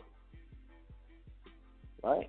Cats will show up to work on time now and all types of stuff, right? So he he began to invest more into himself by taking the time to invest more into his employees and what they thought and what they uh, what they wanted through simple arts of suggestion, right? So building wealth a lot of times for your success, right, is about the art of suggestion. It's about investing more into yourself. Now, what what can you do about it, right? So figure out what you want to learn and how it can advance your career, right? So if you think about picking up a foreign language, can it help you to do more commerce internationally? Can it help you to deal with more people, right? So that's one thing. Okay? Now, and, and, you gotta really think about this, right? Because when, when you're learning something, because like, I told you a couple weeks ago, MIT got free courses you can take, right? Go pick up a free course um, in business or something, right? It's just to extend and expand your knowledge and your base to help you further. Now, the next one on our list is you're too scared of stocks. And this is a good one because, you know, uh, two weeks ago I had Brother Jonah come on and he talked about the Forex, right? And he's trying to get people to get more into doing Forex trading. Now, why would you want to get into Forex trading? What, what would be the point of learning stocks, right? See, cash stuffed under your mattress, right, or deposited somewhere in a savings account, right, that's not going to keep up with inflation, much less blossom into a million dollars, that's a problem for you, right, because you're not yielding anything.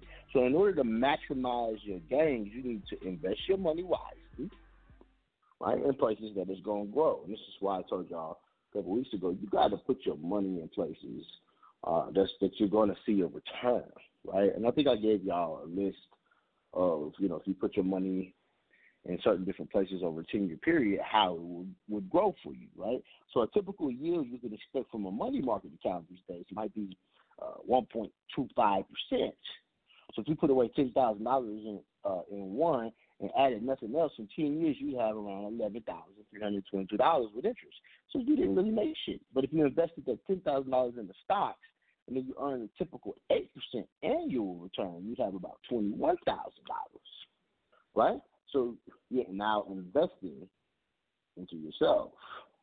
See, the investments start to pay off, right? If, if you actually look for the investments where you say, okay, I can invest in myself for a higher yield, right? So now it's the risk to reward factor, right? And and that's really crucial, right? Because a lot of people are scared to take risk. Now, I've been there, right? When you ain't got no goddamn money, you ain't trying to let go of none of that shit. You're like, man, I'm holding on to this shit tighter than a motherfucker. Because you because you're scared to lose money. But scared money don't make no money.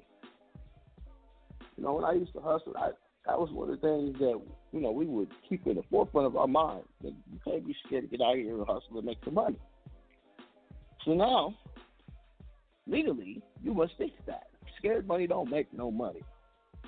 Okay, now there's no denying, right, that the stock market can take a bumpy ride, right? But steeling yourself and diving in is well worth it. So over the long term period of time, stocks, right, or the stock market or uh, the foreign exchange market, once you learn how to use it, it really help you out a lot. Right? And you can become rich. There's a whole bunch of young 20 year old rich kids running around here right now because they took time in high school when they wasn't doing shit else. They may not have played soccer or basketball in high school or football. So they actually sit there and learn how to trade stocks. Now they're an adult, four or five years later, and they're driving a Ferrari while the teacher they, they had school still driving that damn Toyota. Now, the next one. You're afraid of taking risk. And this is really big. This goes back to exactly what we're talking about, right? It's easy to become content with staying in your lane. A lot of people want to stay in their lane because they're happy, it feel good, right? And see, I understand. I'm a cancer, right? And as a cancer, man, we don't like we don't like change like that, right? So when shit starts shaking up and changing, you know, we we start going into our shell. A lot of people are genuinely like that. People don't like change. They go when coronavirus hit, you niggas had to sit at home. You couldn't go to the strip clubs. You couldn't go to your regular clubs. You couldn't go to your bars. You couldn't go to your movie theaters. You had to go wait in line to go to Chipotle, nigga, in your car. People didn't like that type of change, right? But a healthy respect for risk and change is good. It's really good for you. So when it comes to preserving your wealth, a total aversion to risk can hinder your ability to even build wealth. Understand? Now, to label the wealthy as uh, indiscriminate risk takers who gamble their savings on pork bellies and Bitcoin, that's a little bit inaccurate. But in reality, according to the U.S. Trust, 4% of high net worth investors describe their risk profile as very conservative, 14% as conservative, and uh, telling 43% is moderate. So on the other end of the spectrum, 33% describe their risk profile as aggressive, which means that you know they they they in the bull market. They they're aggressive investors, right? Okay. Now, a lot of things come down to taking well informed risk. Don't just take your money and put it on something. Let's like let's take real estate for example, right? You go buy you a piece of land. Is that piece of land gonna make you some money? Can can you or then I've seen brothers do this, right? Let's put our money together and just go buy some land. For for what, nigga? For what? What are we doing with this land? Are we buying a piece of rental property? Because that that's a smart investment. Are we buying duplexes? Are we buying triplexes? Are we buying apartment complexes? Or are we buying a piece of land across the street from the Piggly Wiggly that's gonna sit there for the next thirty years and not one person's gonna wanna come and build on it?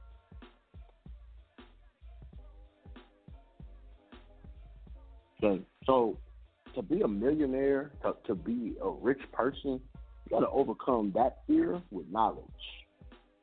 Knowledge, bro. What you put in your head. There's a couple good books I need to get. Right, you need to get a book called The One Millionaire. You need to get a book called The Millionaire Mind. You need to get a book called Think and Grow Rich. I mean, I got I got a ton of them. Like I can give y'all, and y'all can do your own research on some of these books. But these are books y'all need to pick up, right? because you need to invest in your knowledge. You need to invest in what you know. Sometimes it ain't about what you know. Sometimes it's about who you know. Okay. Now, the top ten distinctions between millionaires and the middle class, right, is that nearly nine out of every ten wealthy individuals have a financial advisor to help evaluate and hedge the risk. Okay? So not only with investment strategies, but with shit like tax planning, uh, estate planning, trust, budgeting, right? These are important values that rich people carry. Now, if a high priced full service financial advisor wants a 1% to 2% cut of your assets, right? If that doesn't fit into your budget, you need to consider something more affordable. You need to go hire somebody who can help you. You need to get on shows like this, right? And start acquiring the information bit by bit. See, me and Jonah, we, we teach commerce. As long as I know that brother, he's been about commerce, right? Yeah, yeah, we conscious, nigga.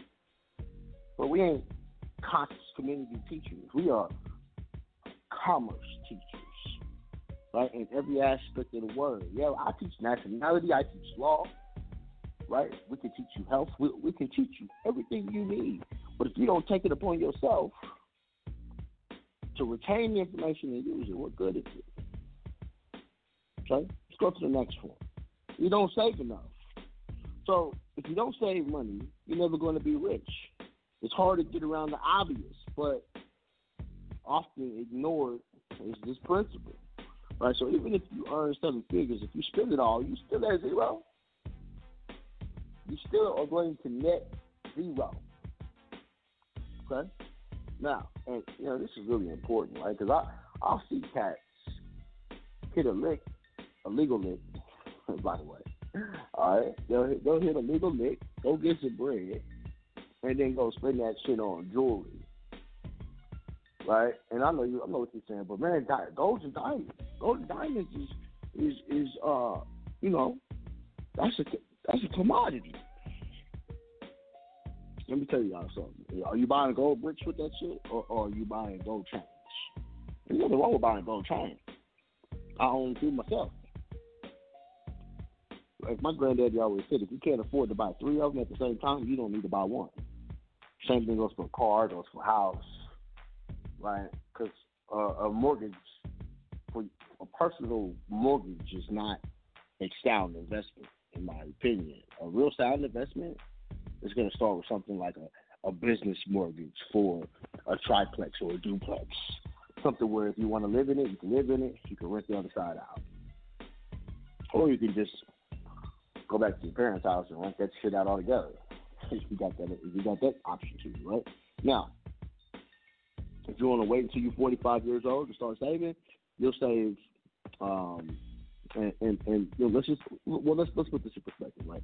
So if you start saving at the age of 35, you need to put away $671 every month in order to reach a million dollars by the time you get to be 65 assuming that you earn 8% annual return on that money. So if you wait until you're 45 to start saving, you'll have to save $1,698 a month to hit $1 million in 20 years. So I'll put that in perspective for you, right? Now, question is, how can you start saving? Well, first of all, you need a budget you know, you know the old term balling on the budget. Some of y'all gotta ball out on the budget. Nothing wrong with balling on the budget. There's absolutely nothing wrong with living below your means. Right? Nothing wrong with that shit. Now, listen, man. Sometimes I don't see how I live for a particular reason. I don't. I don't. First of all, I'm private, nigga. I, I value my privacy. But second of all, uh, you know, you don't need to see every aspect of of how I live my life, right? How I spend my money. If you see me out, you see me with a nice watch on, or you see me with a ring on my finger, or you see me with some gold around my neck, just understand that it, it's more than likely an investment, and it's a it's a walking investment, right? Now, let's talk about this whole budgeting thing, right? Because when you budget, you got to lay out a budget. You got to lay out all your expenses to see where your money's going. Then you can figure out where you can trim costs and where you can save money, right? Now, a little bit to muster you up is a good start, right? So let's just say that um, you know you got some extra cash, right, that came into your account, or you know some extra money somebody gave you. It is very, very important that you put at least ten percent of that to the side for yourself. So whenever you get a bonus or some extra cash, for example, right, after selling some of your belongings or getting a generous birthday gift or whatever added to your savings, right, before you have time to think of ways that you can spend it. Just put it in your account. Really important you do that, right? So this takes us to the next point, which I just mentioned, but this is the actual point here, is you won't ever be a millionaire if you live beyond your means, right? Spending more than you spending more than you earn can put you in a dangerous hole of debt. Okay, so on the bright side, you won't be there, um, you know, alone. Trust me, there's a whole bunch of people who, who who's out actually out here spending more. I you know, I just seen an old man today, right, and it's really unfortunate. But I, I saw an older guy today, and he had he couldn't been no more than about seventy right? And I mean, this guy legit was on the corner asking for money. He, you know, he looked really decrepit. But you know, and I got to thinking, I'm like, you know, how how did he live when he was younger? You know, did did he have this type of financial information? So, according to the National Foundation for Credit Counseling, nearly two in five Americans carry credit card debt from month to month. And I'm gonna tell y'all like this: if you got some credit card debt, you need to know how to discharge. You need to know how to do the court satisfaction process. You need to learn the law. You need to learn how. You need to learn the FDCPA, the FCRA. You need to learn the laws because nine times out of ten, the law is to get you out of your problem. You know, niggas avoid the law. Don't avoid the law. Run right into it. I love the law. I love everything about it. That's why I'm a law master right? That shit got me out of student loan debt. First thing you did. Okay? Now, among the people with credit card debt, right? Among those balances, uh, most households, right? The average credit card debt, you know, is nine thousand three hundred and thirty-three dollars, according to the research firm, uh, firm Value Penguin. Right. So, just think about that, right? How much debt are you carrying right now that you have yet to get rid of? Right? I mean, if you went to college, more likely you have student loan debt. So, you need to have a budget to make sure that you have more money coming in than going out with the availability of credit. It's easy to follow to thinking that you can afford more than you actually can. Right? But as the editor and uh, Chief Knight uh, Kiplinger pointed out, he says that the biggest barrier to becoming rich is living like you're rich before you are. Let me tell y'all something about rich people that I know. Right? They're some of the cheapest motherfuckers around. Literally. Like rich people don't you know, they they look for deals. They they looking for the bargains. All of that, right? So once you are rich, you may still want to live like you're not. Unless you unless you just hit the jackpot and you're sitting on billions. That's a little different, right? That's a different kind of rich. But a million dollars ain't no damn damn money. Ain't no money.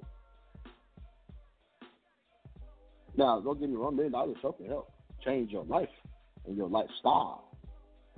But it ain't no money, money. So this is the reason why you see uh, old white people they be having a dope dope ass crib super dope ass crib, right? But then they ask be driving a Toyota or a Kia Prius because they're not living above their means, right? And then you got some white people, you know, and I'm using white folks as an example because they hold, um, unfortunately, visibly what you can see, right? They tend to hold most of the wealth, even though black people spend the most money and collectively we are the wealthiest group. that shit is more visible. Right? Now, if you don't think of yourself as well off and you maintain the same lifestyle, even as your income and savings rate increases, you can put away more for your short and your long term goals without losing an ounce of comfort. Okay? This is what I'm trying to tell y'all. Listen, I, I'd rather, me personally, other than talking for seminars, you know, and the, the occasional uh, bar, you know, to go have a drink or something like that of that nature, I pretty much live the same type of lifestyle. I'm I'm probably more of a hermit now with with, with more cash flow than I was with less. Because I, I personally don't give a fuck. I don't care what you think about me. Nigga, I, I'll wear basketball shorts and flip flops out the house if I don't have to go nowhere to impress nobody. I don't gotta have new Jordans on all the time. That's just me. And, and don't get me wrong, I, I, I like getting fly. I can appreciate a nigga like Jonah who know how to get fly. I can appreciate that shit, right? But me personally, I don't, I don't give a fuck about that shit. I don't need that. That's just me. But I like nice shit too. So don't think I don't got the Cuban links. Don't think I ain't I ain't got the Invictas and the Rolexes. Don't think I don't I got that shit too, but it's it's not of importance. It doesn't matter, right? It doesn't matter. It never did matter. Go get yourself a nice piece of property. Go get yourself a nice luxury car that increases in value every year. Okay. Go invest in the forex. Go invest in the stock market. Go invest in shit that's going to make you money every year. You know, a nice piece of gold, believe it or not, actually does make money every time the gold goes up. So there's nothing wrong with having a nice piece of gold around your neck, right, or on your finger, or, or a nice gold watch. Okay, but trust me when I tell you that rich people know when other people are faking it, because most rich people don't don't really really show you how much money they really got. Niggas be having whole jet planes. You wouldn't even know it. Okay? Now, I ain't speaking for all rich people, but I'm speaking for a good majority of them, right? Because the thing about it is, is that, like I said, real wealth, y'all, it starts in your mind first. It's not a material thing. Right. So, like I said, once you're rich, you might want to live the same lifestyle you lived before you got there to help maintain your riches. Okay? You want to maintain your rich. Now, Next one. You might not become rich if you overlook the value of nickels and dimes. I was always told that pennies create millionaires. Every time I see some money on the ground, penny, nickel, dime, quarter, nigga, I pick that shit up. I was in the drive-through yesterday, gave me some uh, some sweet tea. I had my mama with me. Right, she likes to go to Hardee's and shit. So I was like, all right, I'll take you. And I'm in the drive-through. I see some pennies. I'll pick that shit up. I'm coming out of Target. I see a quarter on the ground. I'll pick that shit up. Some people run past it, right? That is the art of manifestation. What you see, what you manifest in your life is a reality, right? Just by how you think. Now, obviously, collecting a bunch of nickels and dimes that can get you rich, but it ain't about that. It's about the art of allowing, right? You want large sums of money to come in, learn how to take small sums of money first. Now, I'm not suggesting that uh, you search for loose change around uh, sofa, sofa cushions and shit like that, right? But um, seemingly insignificant expenses that you cut, right? Uh, looking for, for for ways to save money. That helps, right? That really helps. Now, let, us just talk about it, right? Because a lot of people and and you know we we lose money every day all the time. Like you go to ATM, you lose three dollars every transaction at an ATM with ATM fees. Them shit can add up, right? Now, one in every uh, one in four Americans, right, fail to pay all of their bills on time, according to the National Foundation for Credit Counseling, and that's one in four people. I'm sure that you know one of those people. Hell, I was one of those people before. Now, what can you do about this? Now, more than you realize, right? You need to pay attention to the fine print on everything that you do, right? This is why we always tell you everything's a contract. Right? The birth certificate is a contract. The marriage license is a contract. The credit card is a contract. The job you work in is a contract. Okay?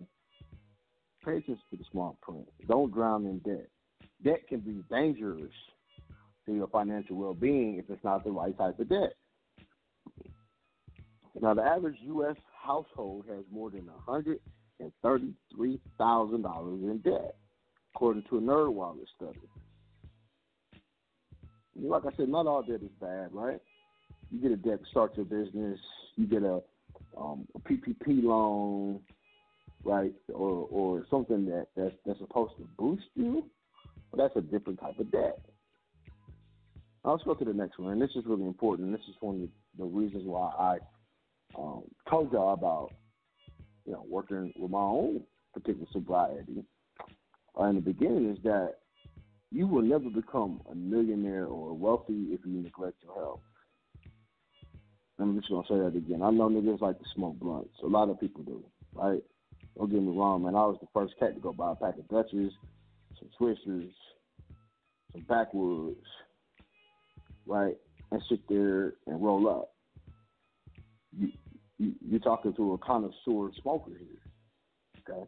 But you need to work to make money. You need to be healthy in order to work. Your health is your wealth. It, it goes in this order: health, wealth, right? Health and wealth. Now, um, it's funny because, um, it, and it actually, if I was to this in there, I'd say this: health, freedom, and wealth. That's one of the things me and Donald talked about. But and that's really the order that it goes in: your health, then your freedom, and then your money. Right? And rich people understand that. This is why they invest in their health first. This is why they got personal trainers and they be working out in the cribs and shit like that. That's there's that. Then you got the freedom side of it, which is they're constantly doing shit like asset protection, dealing with attorneys, learning things that can help increase their freedom, right, and the value of their freedom. And then you have money, which is the wealth side of it, right, which is preserving all of that, right. So health, freedom, and wealth. Okay. So the rich understand, right? Ninety-eight percent of millionaires consider good health to be their most important, uh, most important, important personal asset, according to one U.S. Trust survey. So take care of yourself, right, and do it on the cheap.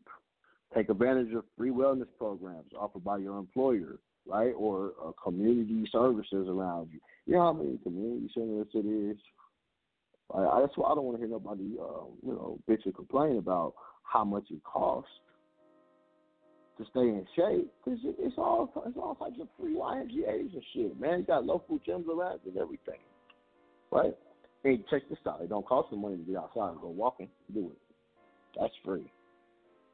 Right? So use your resources around you. Okay? Preventative care services, right? Check your blood pressure I mean, this uh, what I'm telling you is real shit. I'm not telling you something I heard. I'm telling you something I know. Like I had high blood pressure. I dealt with being overweight at times. Okay, I dealt with health issues. Right. Um, I think I told a brother on one of the shows. Nigga, towards the beginning of the year, I I got sick. I threw up blood. One of the biggest reasons I had to stop smoking. Right it was damaging my health and slowing me down. Right? For my women, go get your mammograms. Right? Pap smears, right? Fellas, go get your balls checked. You know, you got to do shit like that, right? Because if you ain't got your health, then my nigga, there's nothing that money is gonna do for you, right? I play that clip sometimes with the guy who uh who went to the lady and she prayed for him, um, right? And she said, "Oh Allah, give him health. Oh Allah, heal him." Right, and all of these things, right? And he realized that he had all this money.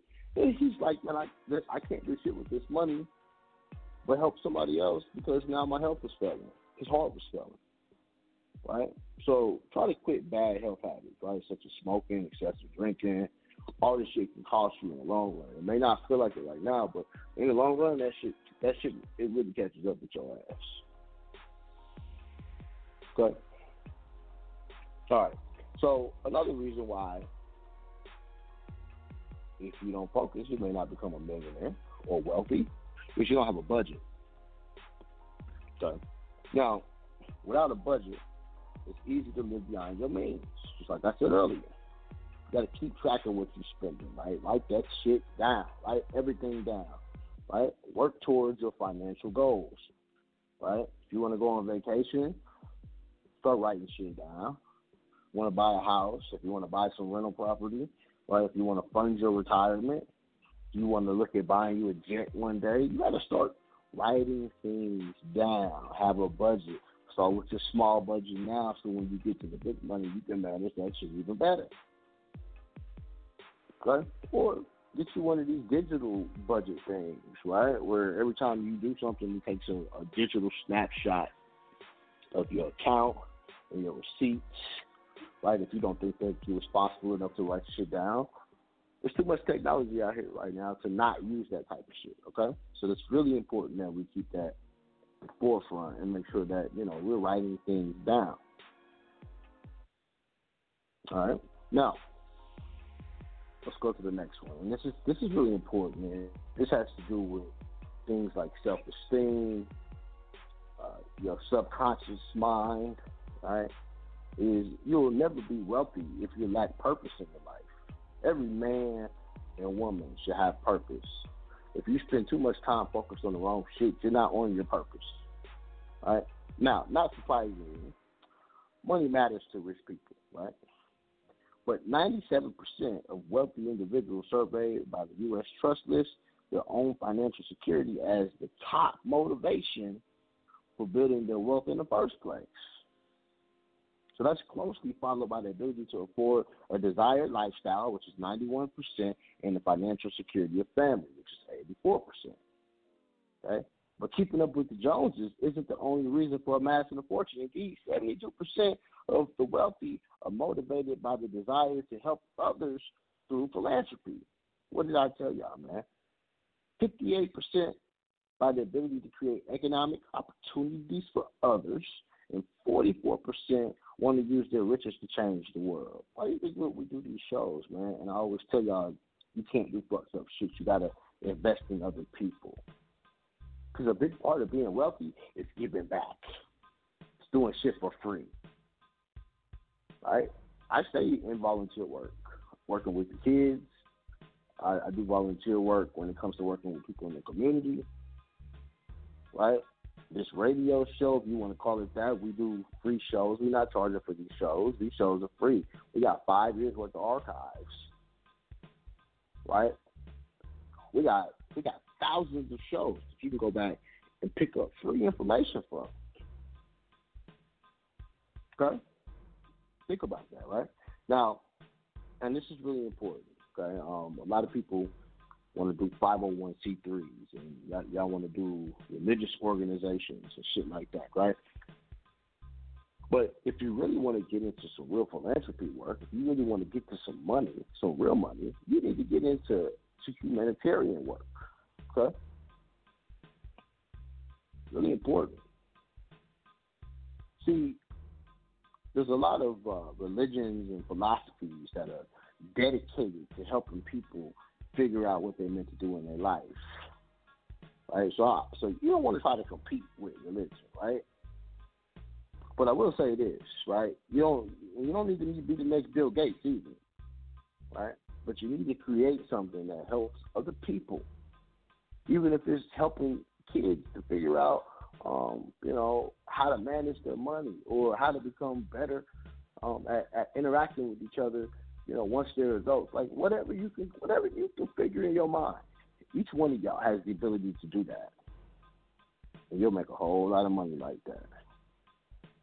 Okay, I I I guarantee it. Okay, now um, we're gonna take a real quick break, and when we come back, we're gonna give y'all a few more uh, of, these wealth building secrets. We're gonna go into the blueprint. Okay, the wealth mindset blueprint. All right, and uh, then we'll take some calls and open up these call lines. All right, you see right here on the bottom line. All right, tell somebody, tell a friend, tell somebody to call in, man. We had a few people that dropped off, but I see y'all hanging out with me tonight. Uh, we're gonna keep it funky, keep it short. We'll be right back after these messages. Don't go nowhere. You're right here on the bottom line on the New Evolution Radio Network. We're about wealth building and preservation. Your mindset, part two. We'll be right back. And I know a lot of people misunderstood it, so I want you to be able to say it. Um, I think it was Details Magazine. You talked about, you used the word God, and that's what messed everybody up. But you said you, something to the effect you were a self made God. Mm. Explain it. Um, I made up my mind to make a change in my life when I was 16 years old. Mm-hmm. We are all gods on this planet, every man and every woman. We create life, we can take life, we control what goes into the sea, whether the fish can live or not. We decide if the trees can grow tall, we decide if the children will eat. We are very powerful beings on the planet Earth. And when I said a self made God, I meant just what I said. Barry White changed his life. So you're right. Yeah. And people criticized the statement? No, not to my knowledge. It's the first time I'm hearing about it. Yeah. But, uh, you know, people tend to play down our power. Well, don't worry about it. This next guy do it, or let's ask God above to do it. There's a lot of things that has to change on this planet Earth that only we can change. And until we embrace the fact that we are as powerful uh, as we are as beings, we're going to continue to make the mistakes and allow the mistakes to be made from our children to our adults to our elderly to whatever situation you want to talk about. Okay, we, we got to run to a quick commercial, and they're going to do a cut from the album, and we're waiting for an Isaac Hayes album soon. You can invite him. We'll be right back. We'll be right back. It's a life of hustle and survival. I remember when my my ninth grade teacher asked me, Lisa, what do you want to be when you grow up? And see, I have to fight the Harlem Crip 30s every day to get home from school, so I looked at her and said, alive. I took an English class, I got a fail in English. And my English teacher said in front of the entire class, Lisa, you have to be the weakest writer I've ever met in my entire life. Don't worry, my story ends good. Don't feel sorry for me. Seven under my belt.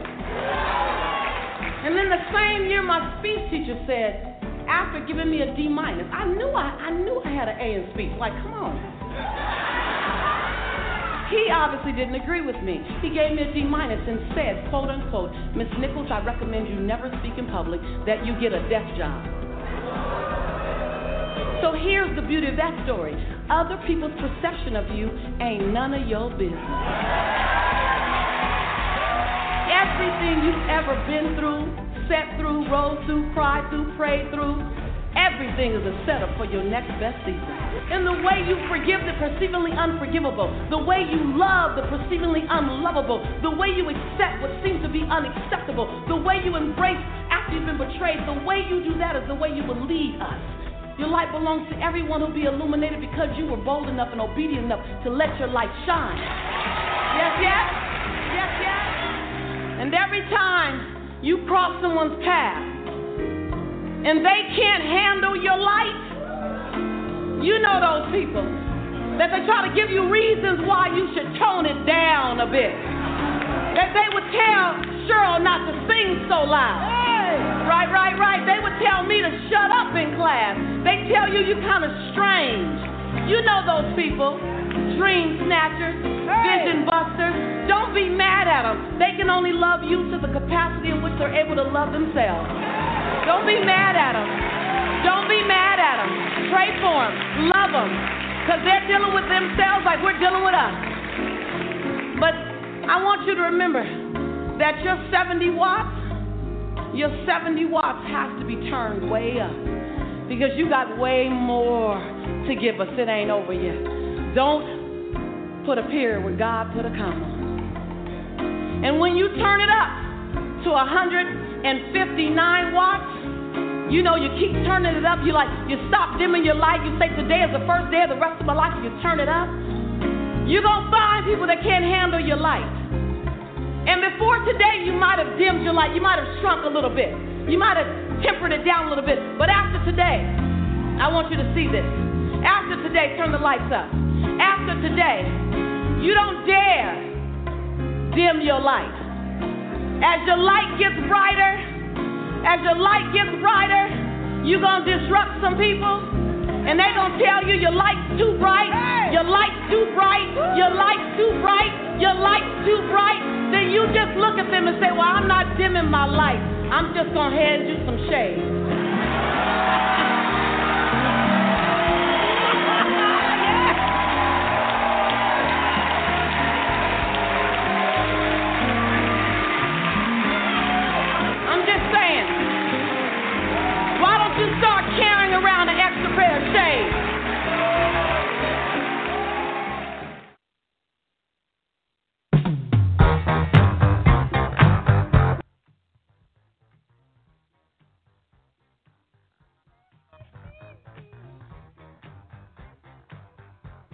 All right, all right. Peace to the dogs. We back.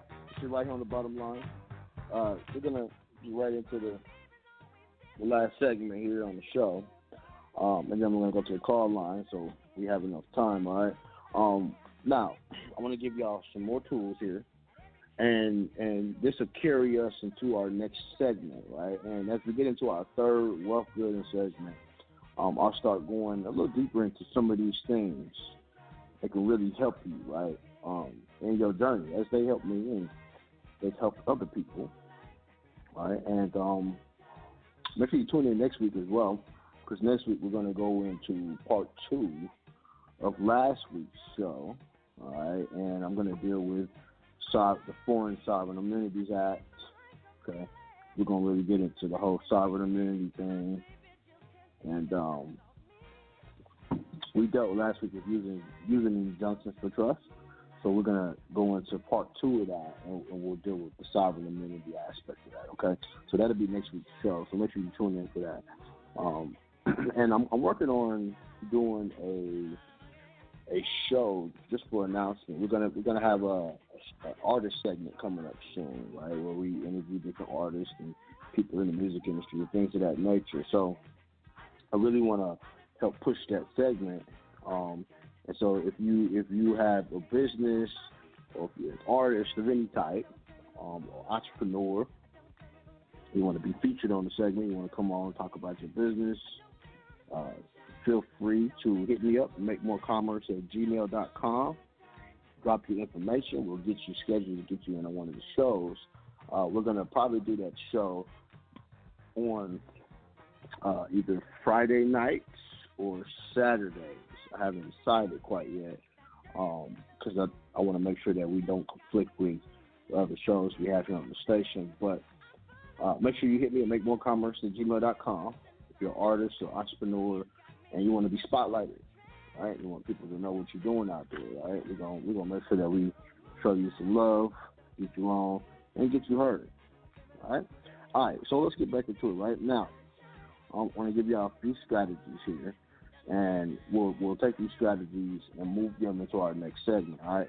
Um, now, Michelangelo, right, painter, he said that if people knew how hard I worked to get my mastery, it wouldn't seem so wonderful after all, because it's a movie, right? Now, let me give you a couple of strategies, right? And these are strategies that if you can adopt, start building wealth. Okay. So strategy number one invest to win.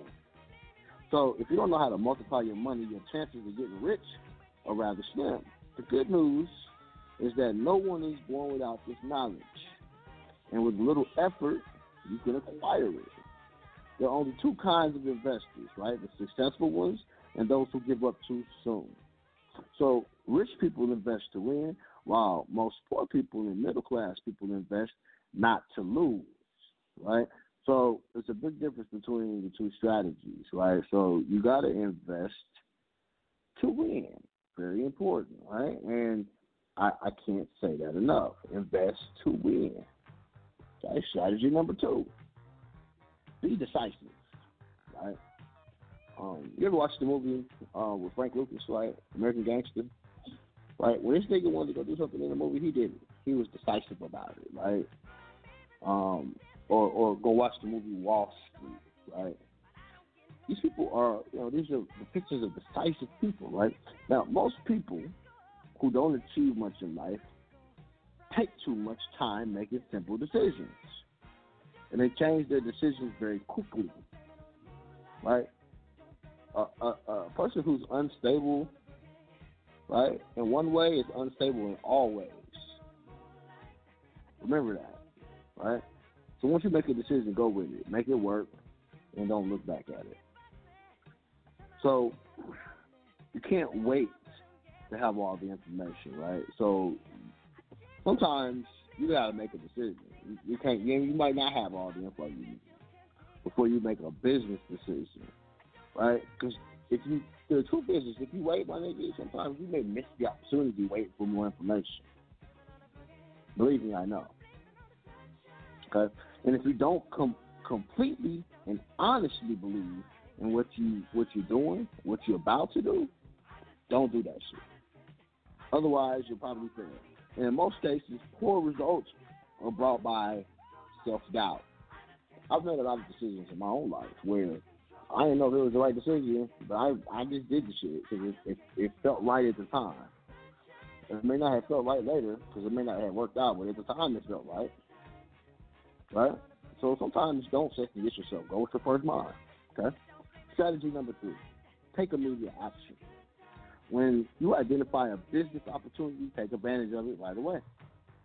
Don't wait for the moon and the stars and the sun to be aligned. Don't wait for the horoscopes and the spiritual readings and shit to come through. Just do the shit. Okay? Now, um, there was a mentor, right? And he used to say that if you think of money making, if you think of a money making idea, implement it right away, or else someone else will identify the same opportunity and then take advantage of it while you still procrastinate, or as, as we like to say in the hood, procrastinating. Okay, so the average professional corporate worker will spend years going to school and then will get an average job with an average ass income and be an average ass person. Don't be that person. Being average is a bitch. It ain't gonna get you nowhere. Right? Now, they will spend the next 45 years of their life working up the corporate ladder until eventually they have enough money to retire with a 401k, right, which sucks. And in most cases, they never earn enough money to retire, then they're left to depend on Social Security, which means now the government got to take care of their ass. And that sucks. So the sad part here is um, a good fraction of these people, right, the 45 years that they're that they're filled with working at their jobs, they don't like their boss, they don't like their job, they can't stand the shit that they do. So they fail to build wealth even with the knowledge of wealth building strategies of the rich. Right? They'll have the knowledge of how to build wealth and won't implement that shit. So eventually they feel cheated and then they look for someone else to blame. So don't let this shit happen to you, okay? And this is really important. I mean, you're talking to somebody who used to work in car wash. I used to work at car wash, my niggas. I used to bust cars for a living. Me, me and my nigga LA, we, we used to be up and down the, the lot, like at the wash, just like you seen in the movie. Right? We'd be at the wash hanging out. Okay? I done been a bus boy. I done worked at Target. I done worked at McDonald's. Right, I done done door to door gutter sales. Uh, what the fuck else have I done? I was uh, a nurse recruiter one time. All right, I was a teacher. I'm still a teacher now, but like I was employed as a teacher by a school district. All right. I've worked for the Boy Scouts. I mean, you name it, I've done a lot of shit. Most of that stuff was cool. It had a temporary fulfillment. The paycheck was was alright. But if if I can really look back on it, I'll tell you that um, the real happiness for me came into when I was able to control my schedule, control my time, control my money, right? Control who I work with, when I work with them, how I work with them, and what capacity I chose to continue working with the people. Okay? Very important. See, wealth building is a structured process, y'all. Rome wasn't built in a day, and wealth won't be either. So if you're not where you want to be financially, chances are that there's something that you don't know.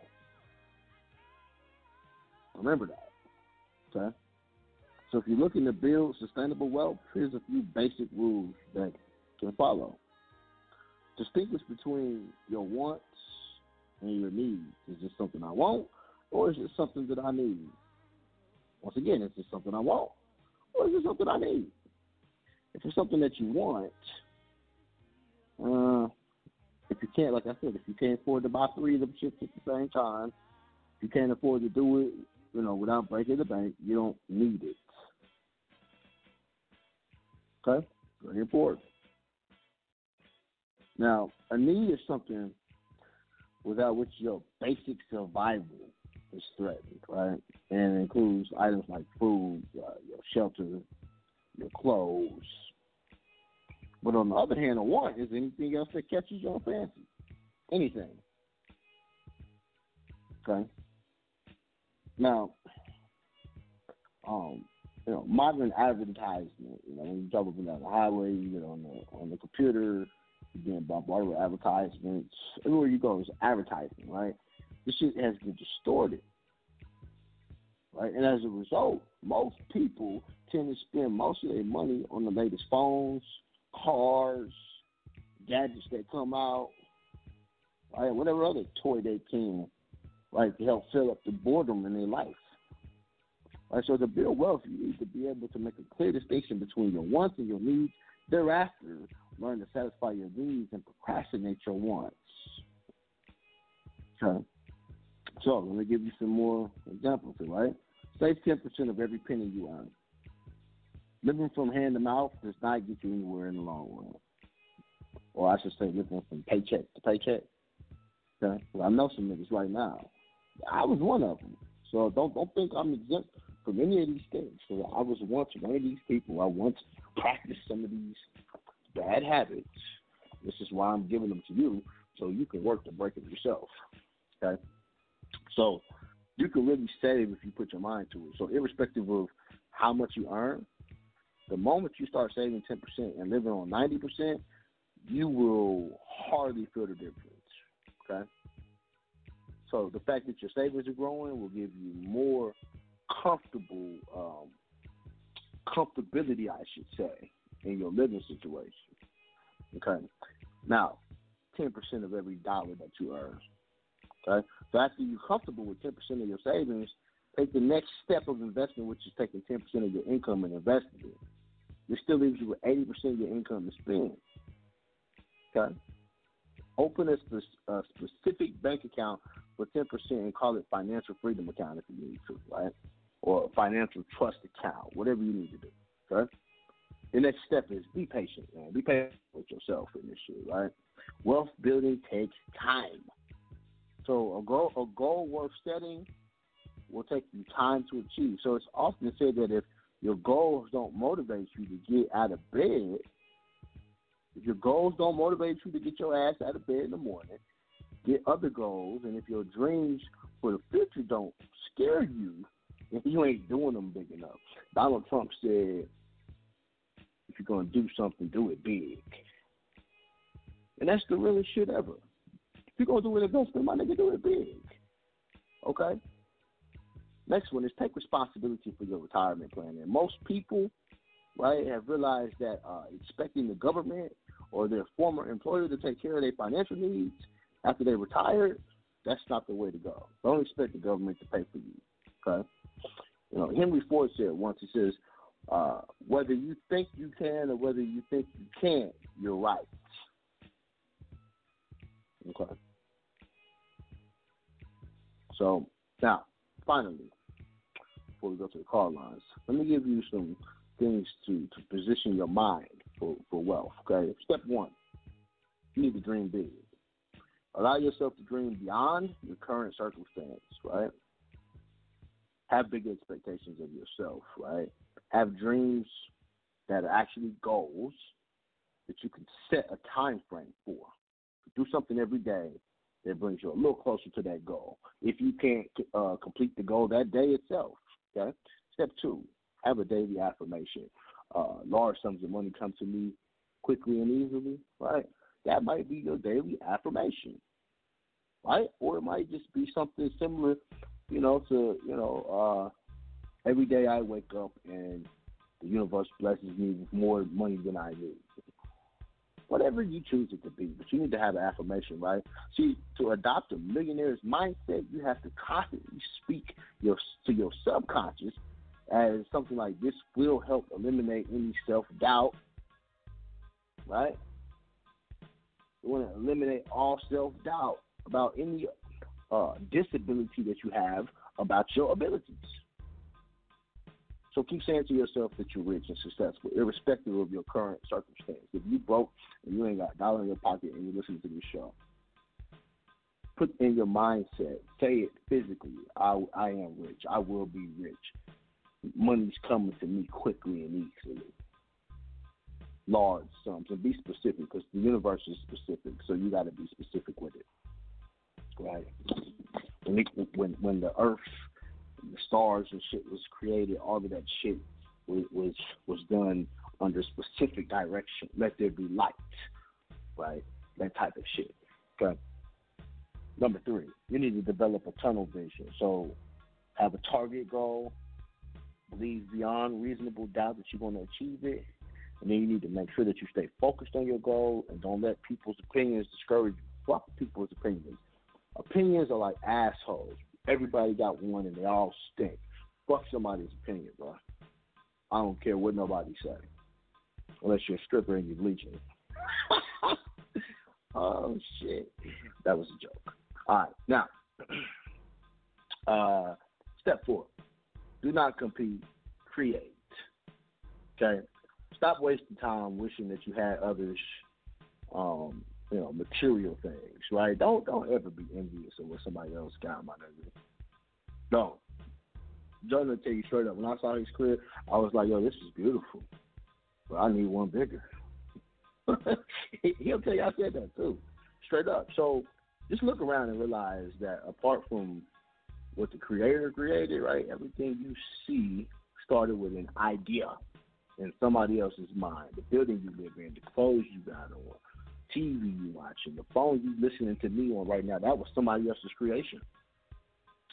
So that should tell you that if you use your mind, you be innovative, and you think outside the box, your own ideas can make you rich. Okay? Okay, and finally, do not allow failure to be an option. Okay? Make sure that this is one of your daily affirmations. Once you have this implanted in your brain, you'll find that you can simply change your strategy and start again when things don't work out as planned. Adopting a millionaire's mindset requires a conscious, deliberate effort. Conscious, y'all. Okay? All right. Now, with that said, we're going to continue this conversation next week with the wealth aspect of it. We're going to go to the call lines and see what's going on. We'll take a real quick break. We'll come back and hit these call lines up. Um, call lines are wide open 347 989 0194 if you're in the chat. You want to call in and holler at me? This is the time to do it. Call in, get yourself in the chat, in the queue, and uh, we'll answer some questions, see what's going on out there, all right? We'll be right back after these messages. Peace to the gods. You know, we never sold drugs because it was the in thing to do. We simply were broke with no job options offering comparable pay. Hey, what's up? This KD, man. Still on my exclusive shit, man. Reporting live from the feds, man. I'm fucking with my nigga KC Young Boss. It's time for that re up, my nigga. What's happening? Hey, this is Black Walt, the KC legend. Reporting live from the feds. Rocking with my bro, Boss. KC Hey, Young Boss. I used to post in the 30s, nigga, with a rocket at the crack spot. Dope so fire, had fiends trying to buy some with an Xbox. Yeah, I took it, nigga, why not? Then I took it to the pawn shop. Left the pawn shop, hit moms. Then it's back to selling Haagen Dazs. Pussy nigga still hating, huh? I guess some things will never change. 40 cal on my lap, nigga, Uzi under the seat like loose change. If she with me, she fucking, nigga. Pussy nigga, that's common sense. On my meat like a condiment. Trees on me like an ornament. Catch me flying down prospect. It's stepped on, that's why it costs less. Niggas test, bullets touch flesh. If you hold your people down, God bless. Kansas City, I'm plastic You can smell it through the plastic. In the street, she don't fold a bit. In the bedroom, she elastic. Raw teams coming quarterly. I was 19, front quarter piece. Money on my mind, I can't afford to sleep. So I'm hopping out the nigga's daughter sheet. City calling me the man, nigga. Zip lock, I got my hand in it. Trombone, flutes, drums, bitches throwing batons. We just want the bands, nigga. White teeth, smelling like a zone. No blunts, just raw cones. I'm a Gemini, so I'm Jay Z mixed with Gandhi and Al Capone. Niggas asking when the album dropping. Like the last motherfucking gun. Like the last piece of bubble gum. I'm the only motherfucker popping. Young nigga used to push hard. Now the car is a push store. Family is who I push for. I'm the one bitches look for. Used to sell it by the quarter sack. Throw me a bill, you get a quarter back. Fiend trying to sell his Pontiac. Yo, bitch asking where the party at. I used to post in the 30s, nigga. With a rocket at the crack spot. Dope so far, half fiend trying to buy some with an Xbox. Yeah, I took it, nigga, why not? Then I took it to the pawn shop. I left the pawn shop, in and mom's. Then it's back to selling Haagen Dazs. Niggas know what time it is, nigga. Time to re up. You hear me, baby? KC Young motherfucking boss, nigga. Uh, we back. Let's go to the call lines. 443-253 on the line. What up? 443-253. Bring it back in. All right. Let's keep, keep it moving. 267-880. You on the line. What's going down? Two six two six seven eight eight zero. Two six seven eight eight zero. You on the line? Hey, look, man, don't put y'all hands up, man. If y'all ain't gonna say shit, all right? Three one four two eight zero. Peace to God. There we go. What's up, Peace Peace to God, God. How you doing? All right, my brother. Good show. Good show. It's very important to get that mindset right. You know. Yes, sir. Yes, good sir. tools. Good tools, brother. It's, it's important. You know, it's, it's very important, brother. Yeah, that's So the, I was- that's, I that's the first part of wealth Huh? building. Yeah, that's, that's Yeah, the first part of yeah. wealth building right there. Yeah, it, it's definitely it's gonna keep it definitely needed. You know, it's definitely Yes, needed. All right, my brother. I'm gonna say Yes, peace. sir. Thank you, God. Peace to God. All right, let's go to uh I'm gonna go back to these other see if they answer. Two six seven eight eight zero, you on the line. Two six seven eight eight zero. Yeah, just going back in the back. Four four three two five three. You there? Hey, Joey, what's up? There we go. What's up, brother? How you doing?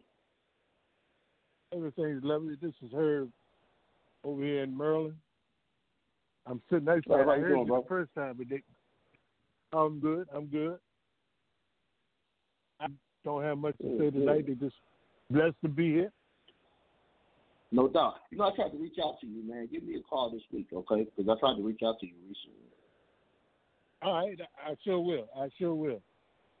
And in the Okay. meantime, you get blessed and keep giving the information you're giving, man. Oh, absolutely, bro. You do the same. I appreciate you, God. All right, l- later. All right, peace, bro. All right, let's go to uh two four zero six one nine on the line. Two four zero six one nine. Y'all pay attention back there. What? What the hell? Two four zero six one nine. Them niggas killing me tonight. Three one four two eight two. What up? Peace, peace. What's going on, George? What's up, bro? Peace of God. How you doing, bro? Mm-mm, everything good, man. Everything good, man. Good show, man. And I like that quote, man. Uh, huh? So congratulations on getting that number. Oh yeah, man, man. I've been trying to get that for a long damn time, man. That's, that's ridiculous, man. They ask you everything from your underwear size to your shoe size. Huh? I know. I, hold on. I, I got some. I got something for you. Hold on. Here we go. I got something for you.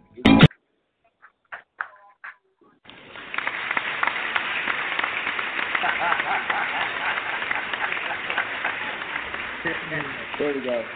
Yeah, right on, right on. It took you like get that damn thing. Yeah.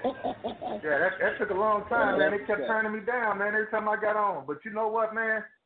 I, I hate to even say this, but we already know. Every time I called in, I got somebody that sound black, and they they the one that kept denying. And this is the first you time. I got somebody white and I got approved. And, and with no problem. I've been right? trying to You get a nine eight number for, for over six months. For for a long time. Right? You know how the lady I called in, she says, "Oh well, if it's El Bay, we're doing investigations on all El Bay trust." I said, "What?" I said, "You can't just investigate somebody's trust because of the name of it." I said, "That's discrimination." So congratulations. Oh man, they kept turning me down left and right. I mean, they ask you a lot of questions that they, you know, I, I don't remember nobody saying they ever asked, and they asked more this time than they asked the other time. So, I mean, before the, the, shutdown. Oh, I, oh yeah. Oh, I know So they, because you know they, gotta tighten shit up, man. They, they know what's going on. But everything we doing is is is is, is uh, changing their system, you know, and it, it, it's a problem for them. Let's just keep it real. Well, I'm, I'm, that was the only thing holding me back. Now I'm trying to figure out how to work this damn Photoshop. I'm gonna have to get up with Oh, with that one, man, because I, I can't. you know, I, I know my You way will. around the computer a little bit, but damn, I, I, all this Photoshop they're doing the way Jonah did, man, that's that's kind of crazy. These layers and shit. Well, yeah. Oh yeah, I know. I know. You know, the, the, the, a big thing about um, especially when you're dealing with shit like Photoshop shit like that, is a lot of that stuff is it's just time consuming because you got to sit there and figure out how to use that shit. Right. I've already watched about seven hours worth of uh, YouTube videos on how to work it. But you know, I ain't got no. When I Mhm. come across something I don't, you know, don't understand, I ain't got nobody to ask. That's the whole thing. Well, you know? so if anybody I- I out there that's good on uh, yourself one of them Photoshop, hit me up. Yeah, no doubt, no doubt. Hit If you want to drop your email, go ahead and drop your Yeah. email. I'm sure somebody Private out there Ghost will help you. Man. Private Ghost Man at gmail.com. Hit me up. Let me know how to get through this so I can go ahead and get this stuff done because I got to get this uh, UCC done and sent on off. I was hoping to do that Monday, but uh, don't look like that's gonna happen because I'm having problems with this Photoshop. Yeah, I got I, But, I got uh, people too rocking on, so I might be able to refer to as well. Okay, that's it. That's it. Because That's it. You know, I pay them for their time. You know, don't matter. You know, Oh, yeah, maybe no we doubt. can do something for exchange. So you know, Or as they it's said, all what man is worthy of his hire. Yeah. Hey, but uh, I'll let you know when I'm ready for you though for that uh that consultation. Okay, Uh, let me I, know, I got bro. most of that done already. I got most of that done already. Good. So, but if if they don't let me uh file my uh my uh shit, uh damn, I can't think right now. When I get everything done, if they don't let me file it in St. Louis, I'm gonna have to come out there. Okay. Ain't number four hours. No doubt. No doubt. You shouldn't have no problem filing it. All right, man. So should be a piece of cake for you. I shouldn't, since you already filed it over there. They should already be, you know, already be cool with that. Yeah, you need to go Well, to good the show, man. yeah, Keep it up, man, and. I'll rap with you. So, okay, God, we talk soon. Say what? Okay, I that's said go to pro, All right, go to pro, I said go to probate, and we'll talk soon. Okay, bet that. Okay, peace, God. All right, now let's go to two one five six one seven. What up? You on the line?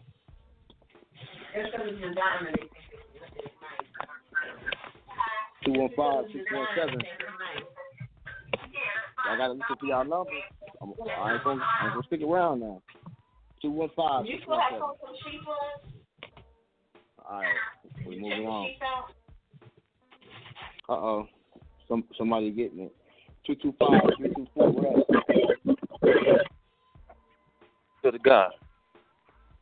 What up? Peace to the Peace God. to the God. You can hear me? Yep. Happy going born, down? Happy born day to you. Happy born day to you too, bro. Thank you, my brother. I appreciate that. I'm humble, humbled and blessed. For lack of better words, thank you. Right, right. Yeah, I'm. I'm grateful. I'm doing wonderful, magnificent myself, man. Good. It's good to hear. Yeah. It's Oh, good yeah. to hear. Oh, yeah. So what's good? But yeah, man, um, I like the subject, man, and I like how you put it out there. Uh, procrastinate on your wants and focus on your needs. Yeah. Needs Yes. and go, you know, go Exactly. right at it. You know what I'm saying? Yeah, yeah, exactly, man. You know, this shit goes hand in hand, man. And yeah, a lot of times we procrastinate on the shit that we shouldn't be. hmm A lot of times, you know, been using our minds the whole time, not really knowing what, we was doing, doing a lot of negative things growing up, using the mind though. You know what I'm saying? Like you say, focus like on, on po- on something positive in your business. Yeah, put your put your focus on something positive, man, and and the positive results will come back. You know, you're 100 percent Right. right, man. You know, so I mean, it's it's it's all a lesson. You know, when, when we really get to thinking about it, you know, if you want to build, you know, wealth as they call it, man, you gotta, you gotta get your mind right, bro. Wealthy people Right. think differently than poor people. Right. Yeah, you're right, know. man. Um, yeah, you're right too. Write write write your ideas down. You know, like you said, if you manifest a hell of a lot quicker. Yes, it will. Yeah, man. Yes, it will. Mhm. You know, I, I try Yeah, to man. write every time it's something I want to do. I try to write that shit down, man. Right. Right. Got a couple things. You know, um, put it right in front I'm of about to work myself. Right. Right. Good. of Yeah, me. I know you- got a lot going on down there, but you made a lot of Yeah, progress I'm trying- yourself. So Yeah, yeah. I, I, I just have to write up the petition and go back on the on the probate with the with the trust. Got to record yeah, I'll be in hitting up Paris. this week too on that. Yeah, Yeah, yeah. You know, you damn near got that done, don't you? Yeah, man. That whole trust. Yep. Mhm. Yep. Yep. In there like swimwear, you know. Yeah, we down in Louisiana. If anybody that's wondering, so you know, his brother working on his Yeah. truck down there. So Right. Right. hmm Yeah, I'm gonna get it, I'm gonna get it done and, and, and, and keep it moving. And like you said earlier too, uh, I've been riding around trying to find uh like a fourplex or eightplex. You know, I'm gonna invest in something like that. there's a lot of property out you here. know. There's a lot of there's a lot of real estate out here. Um, you know, and it's just a matter of identifying the right piece of real estate for yourself. Apartment buildings and fourplexes are, are great, Right. especially if they're low maintenance on the work. Right. I got uh I have some family, some some cousins of mine. He uh that that's the type of work he do, carpentry work, so usually get him to knock good. out some stuff if I need something, you know what I'm saying? He's yeah, he's, yeah, he's that, pretty that good at always helps, man. uh huh. Yeah. That always helps. You know, uh, my partner Sue, he he got a bunch of cribs, and every time he works on one of his cribs, he just hires one of them old cats in the hood come and work on the crib for him. Right. Right. Right. You know, so I mean, it all that that that type of shit helps because you may not have Yeah. you know a hundred thousand dollars to put into the property, but you might have ten. You might be able to get the same shit done for ten. Yeah, you're absolutely right. Right. Yeah. So that's what's up, man. Keep keep moving towards that Mhm. direction, bro. And you know, however we can help, we definitely here for that. Right, right, right. Um. Oh yeah. When you when I talk to you in the private too, I, I need to ask you about somebody else too. I need to ask you about something. Washing dishes. Okay. So I need to. Yeah. Okay. Yeah. But Yeah, I'm no gonna doubt. um, I'm gonna call back. I ain't Shoot gonna, me I'm gonna call back. I hold the line up. Oh yeah, yeah, I Okay, will. Doc. I'm gonna let you, um, Okay. Another caller get in, man, and enjoy the rest of your day, bro. Hey, bro, you Birthday. do the God. Thank you. Peace, God. All right, bro. Peace, God. Peace. All right, let's go to uh two four eight eight one two. Peace, Joey. Well, peace to you. Peace. Happy birthday or born day. Thank you. Yeah, Thank you. I um, appreciate that. I know my voice should be a little familiar. I normally call in on um, Dr. Offset's um, show. Yeah, But, yeah, um, yeah. Okay, I I know you thought you sounded familiar. How you doing, sister? I'm good. I'm good. And also, um, I, I had a consultation with you as well. Oh, Um, did you, uh, we did we have, did we do your consultation already? Uh huh. Yep, we did it. Okay, okay, cool. Cool. I ain't want to make sure Yeah. I ain't miss you in the shuffle. Yeah. Yeah. So what's yep. going on? So uh, I wanted to call in because I applied for um my nine eight number. It was maybe like March, April, and um Okay. I mailed it in. I wasn't successful with faxing it in, so I mailed it in, and Okay. I hadn't received anything as of yet. And so I was trying to see maybe do you think I should try and call in to get it, or Mm-hmm. Yep. I think you should call in. I think you should call Okay. in. It's quicker. You get it the same day. You just gotta, you know, I, I, there's a clip I play here on the show, and it's called the 12th Task of Asterix, right? And uh, one one of the tasks was to go into the place that makes you crazy and and complete a simple administrative formality, right? Which is to get a permit number, right? And so Okay. this is kind of like the 12th task of Asterix. And, and if if you ever are interested in, in, in watching it, go on YouTube and type that in. But uh, Okay. I, the reason why I bring that up is because that's what you need to do. You, you you need to go into the place that makes you mad, which is call Mhm. these people up and say, "Hey, I need that number," and the guy had to answer a bunch of damn questions, and they're gonna take you through the ringer, and then they're gonna give you your number. Okay. So what I'll do is um, I'll text you so you can text me exactly what it is that I need to um, look into YouTube, have the exact spelling because I think you said Azra. So if I could just have the exact spelling and also Yeah, text me, um, text me. It's, it's, it's just a little creative cartoon somebody did, but you know, it's it's it, it's so real to life. You know, art imitates life. But you know, when it comes to getting your nine eight, yes, you do need to call them. I would I would call them if you don't know what to say. Set up a consult with me, and I'll go over um I'll go over the, the form with you. So this way, you know you know how to maneuver that. okay, sounds good. Thank you so much. Okay, no, no problem, no problem. Right. Good to hear your voice. How about Good peace? to you as well. Thank you. All right, let's go to 813 421 on the line. Peace to God, Joy. How you doing, man? What's up, bro? Peace to the gods. You know, I'm chilling, chilling. Hey, I want to know. I got a question about the uh, the non UCC. Uh, okay, what do we still put uh, the um the Constitution into the paperwork when we do the non UCC? So, when, when you say do you still, are you talking about the whole Constitution or parts of it?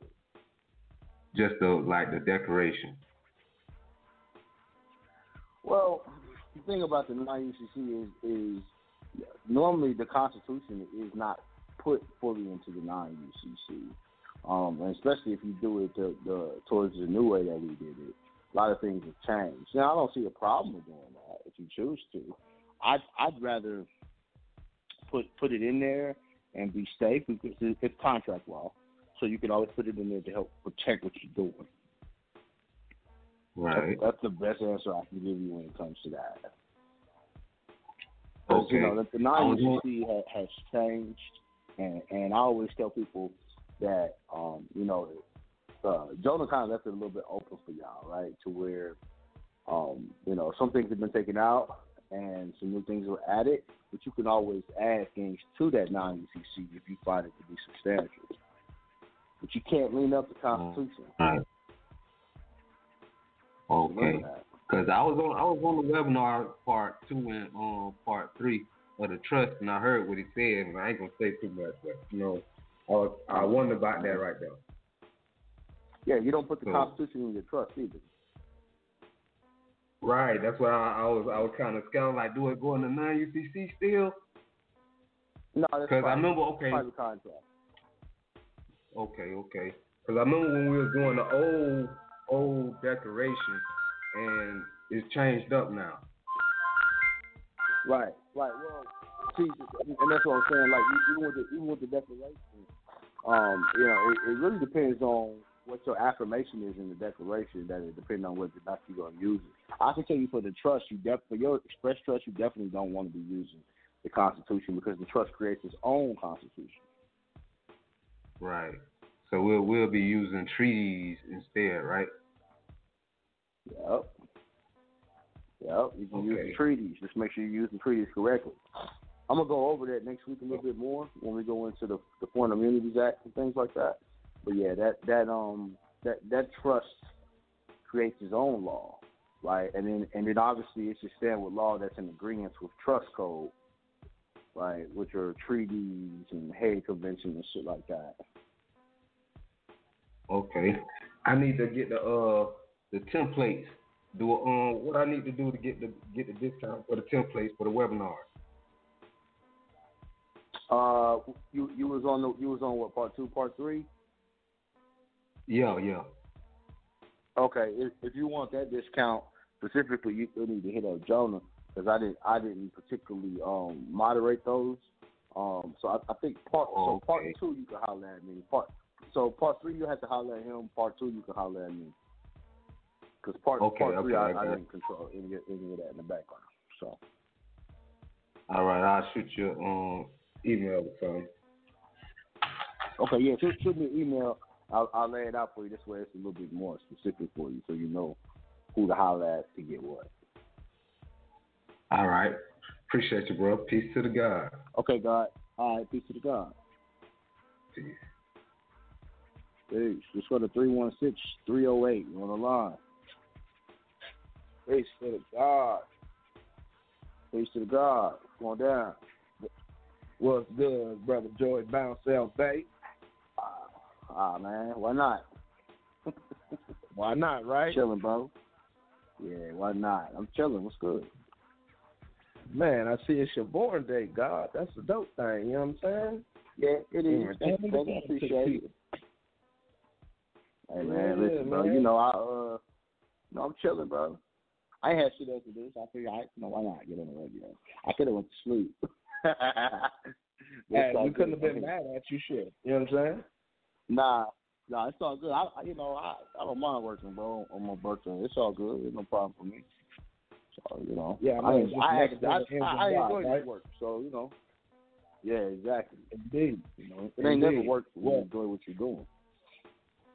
Well, I had I had two things, God, just to make myself quick. You know what I'm saying? Just in case we got more people on the line. But my first real thing was is that as as far as like the trust, right?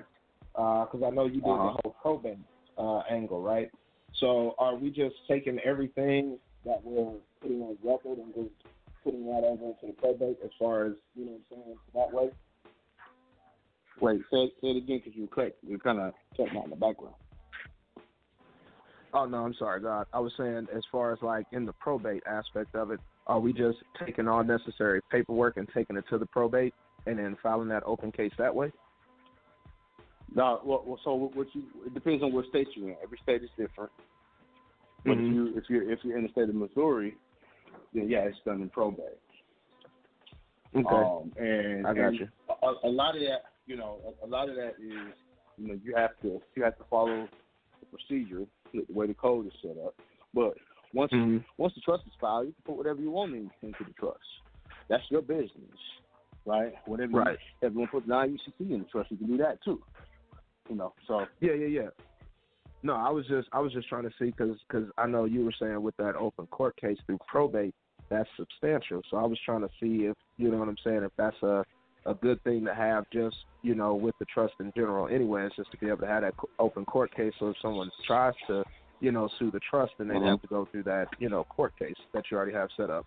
Yeah, yeah. I mean, I would because the thing is, is that the way probate is set up, that's an equity jurisdiction.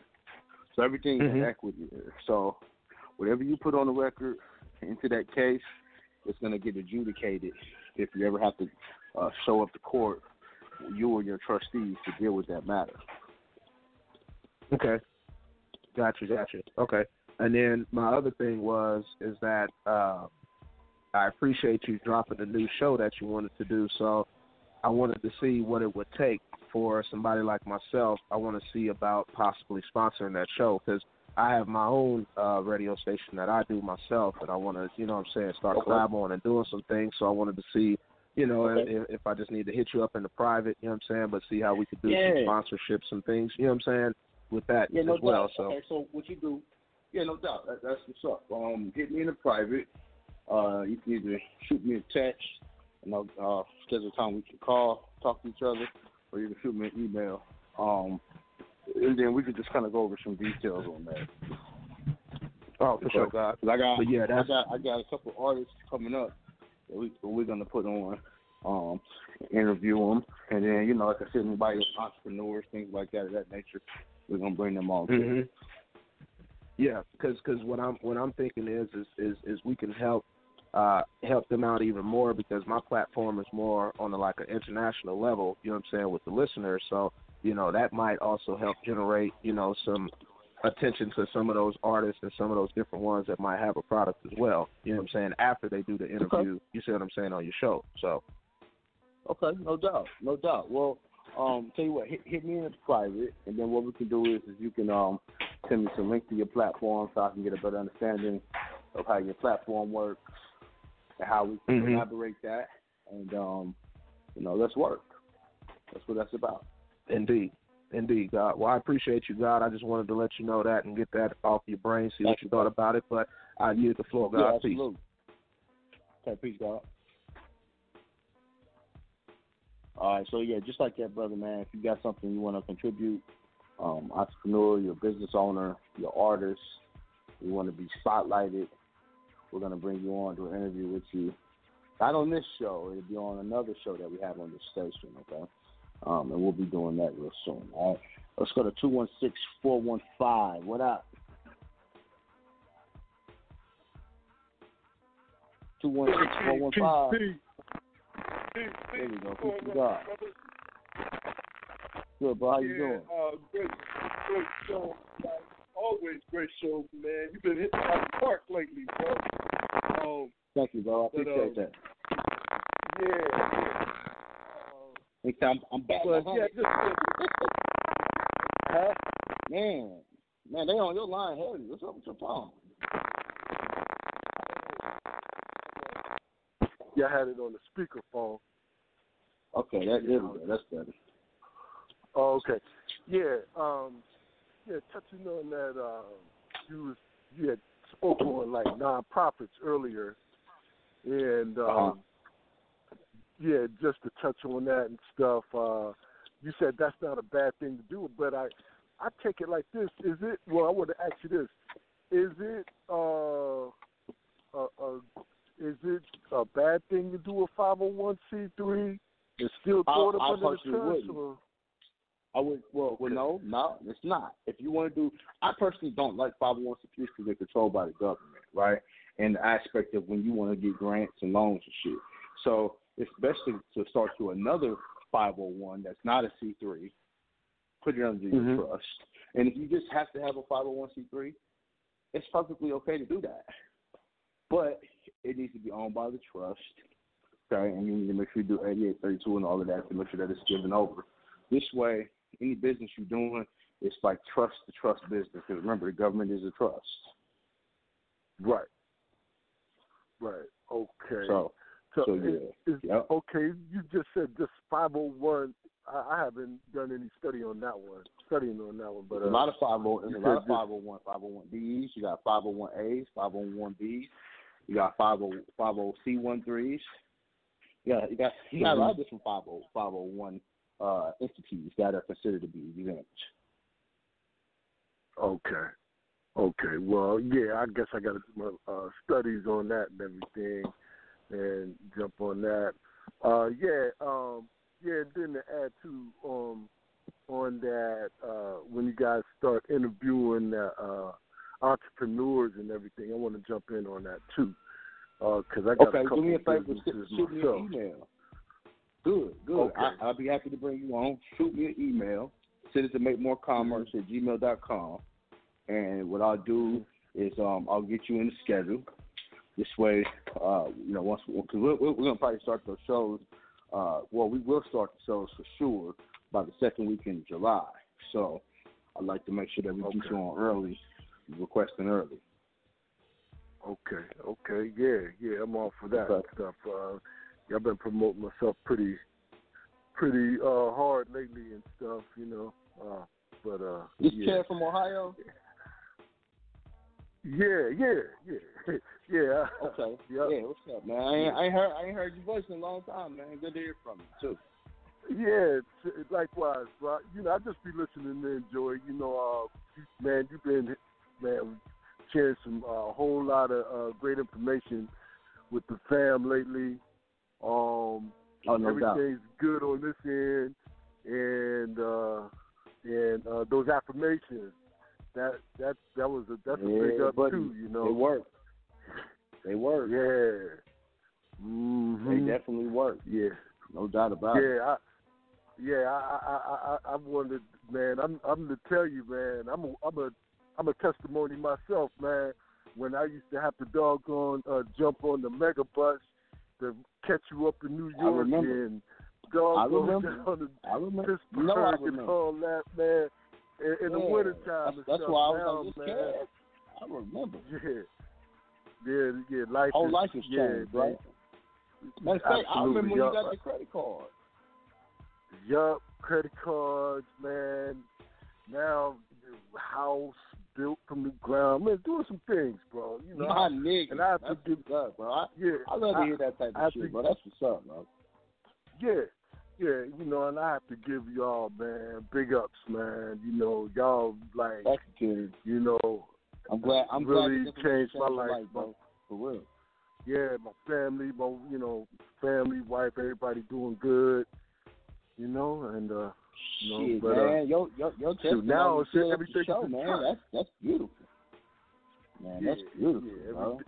Just that's beautiful. yeah, every, But I, Yeah. I, I I I love it when people take this info and use it for their highest good, you know, and that's exactly what you did, bro. But you know what, Joey, man, with you between you and Jonah, and I want to say this, and uh everything you you actually go over a lot of information during your shows. So Yeah, if one takes the time out and stuff to go back and listen and study that material, man, you walk. I mean, that's the red carpet right there. So You ain't lying, bro. Man, like that. Yeah. I- Yeah. I- yo, I agree with you. I go back and listen to my own show sometimes. So, you know, because like I be like, damn, I said that. so, so you, Right. you're 100 percent right, bro. I, and, and you a walking testimony here. But I didn't ask this man to come on the show tonight, y'all. So I appreciate Yeah. that, man. I'm glad, man. Look, I, I knew this man when he was riding the bus. He done built him a house now. Yep. Yep. a- a- absolutely. And and, uh, and uh, one thing too that I don't hear you talk about anymore too and stuff is that machine you had to do the health readings, and that was like one of the Uh, you know, we I we did. still we yeah, I still got that machine. It's just that we haven't done any seminars, so I haven't Oh, I haven't had the need to pull it out and use it. But the machine is powerful, man, and it still works, and we still we still use it personally. Um, My boy Mhm. Soup holds on to the machine, you know, because I you know I don't have no no need for it right now. But yeah, we still got it. Right, right. Because without without health, there's no wealth. So you know, That's right. Uh, That's and, right. uh, you know them them them teas and the whole nine, man. Shoot, man. It, it, it, uh, it'll get you right though. powerful, But bro. yeah, yeah. But uh, Yeah, that that's it. I appreciate your testimony, bro. So dope. Oh yeah, I'm, I'll Thank be in touch God. with you and stuff. I definitely want to. Uh, I'm st- I ain't going nowhere. I'm still here, and uh, I'll let you know and stuff, man. When, yeah, whenever you uh get that um, entrepreneur uh, Yeah. uh, do, do me a sessions favor going on and, and stuff, I'm and, definitely and send me an email with with your with your name, your number, business information, um, and then what I'll do is I'll I'll give you a call this week and we'll schedule you in. Okay. Okay. That's that's that's what's up. Okay, Kerry. Good to hear from you, bro. Okay, all right. Okay, Peace, my brother. All right, peace, God. All right, y'all. I'm gonna say uh, salam alaikum. Peace to the gods, and uh, Godspeed to y'all. Um, I got to get up off the radio. I appreciate y'all. If you had your hand up, and you and uh, hold on, I'll go one more. Two one five six one seven. You there? Nope. Well, I gave you a chance.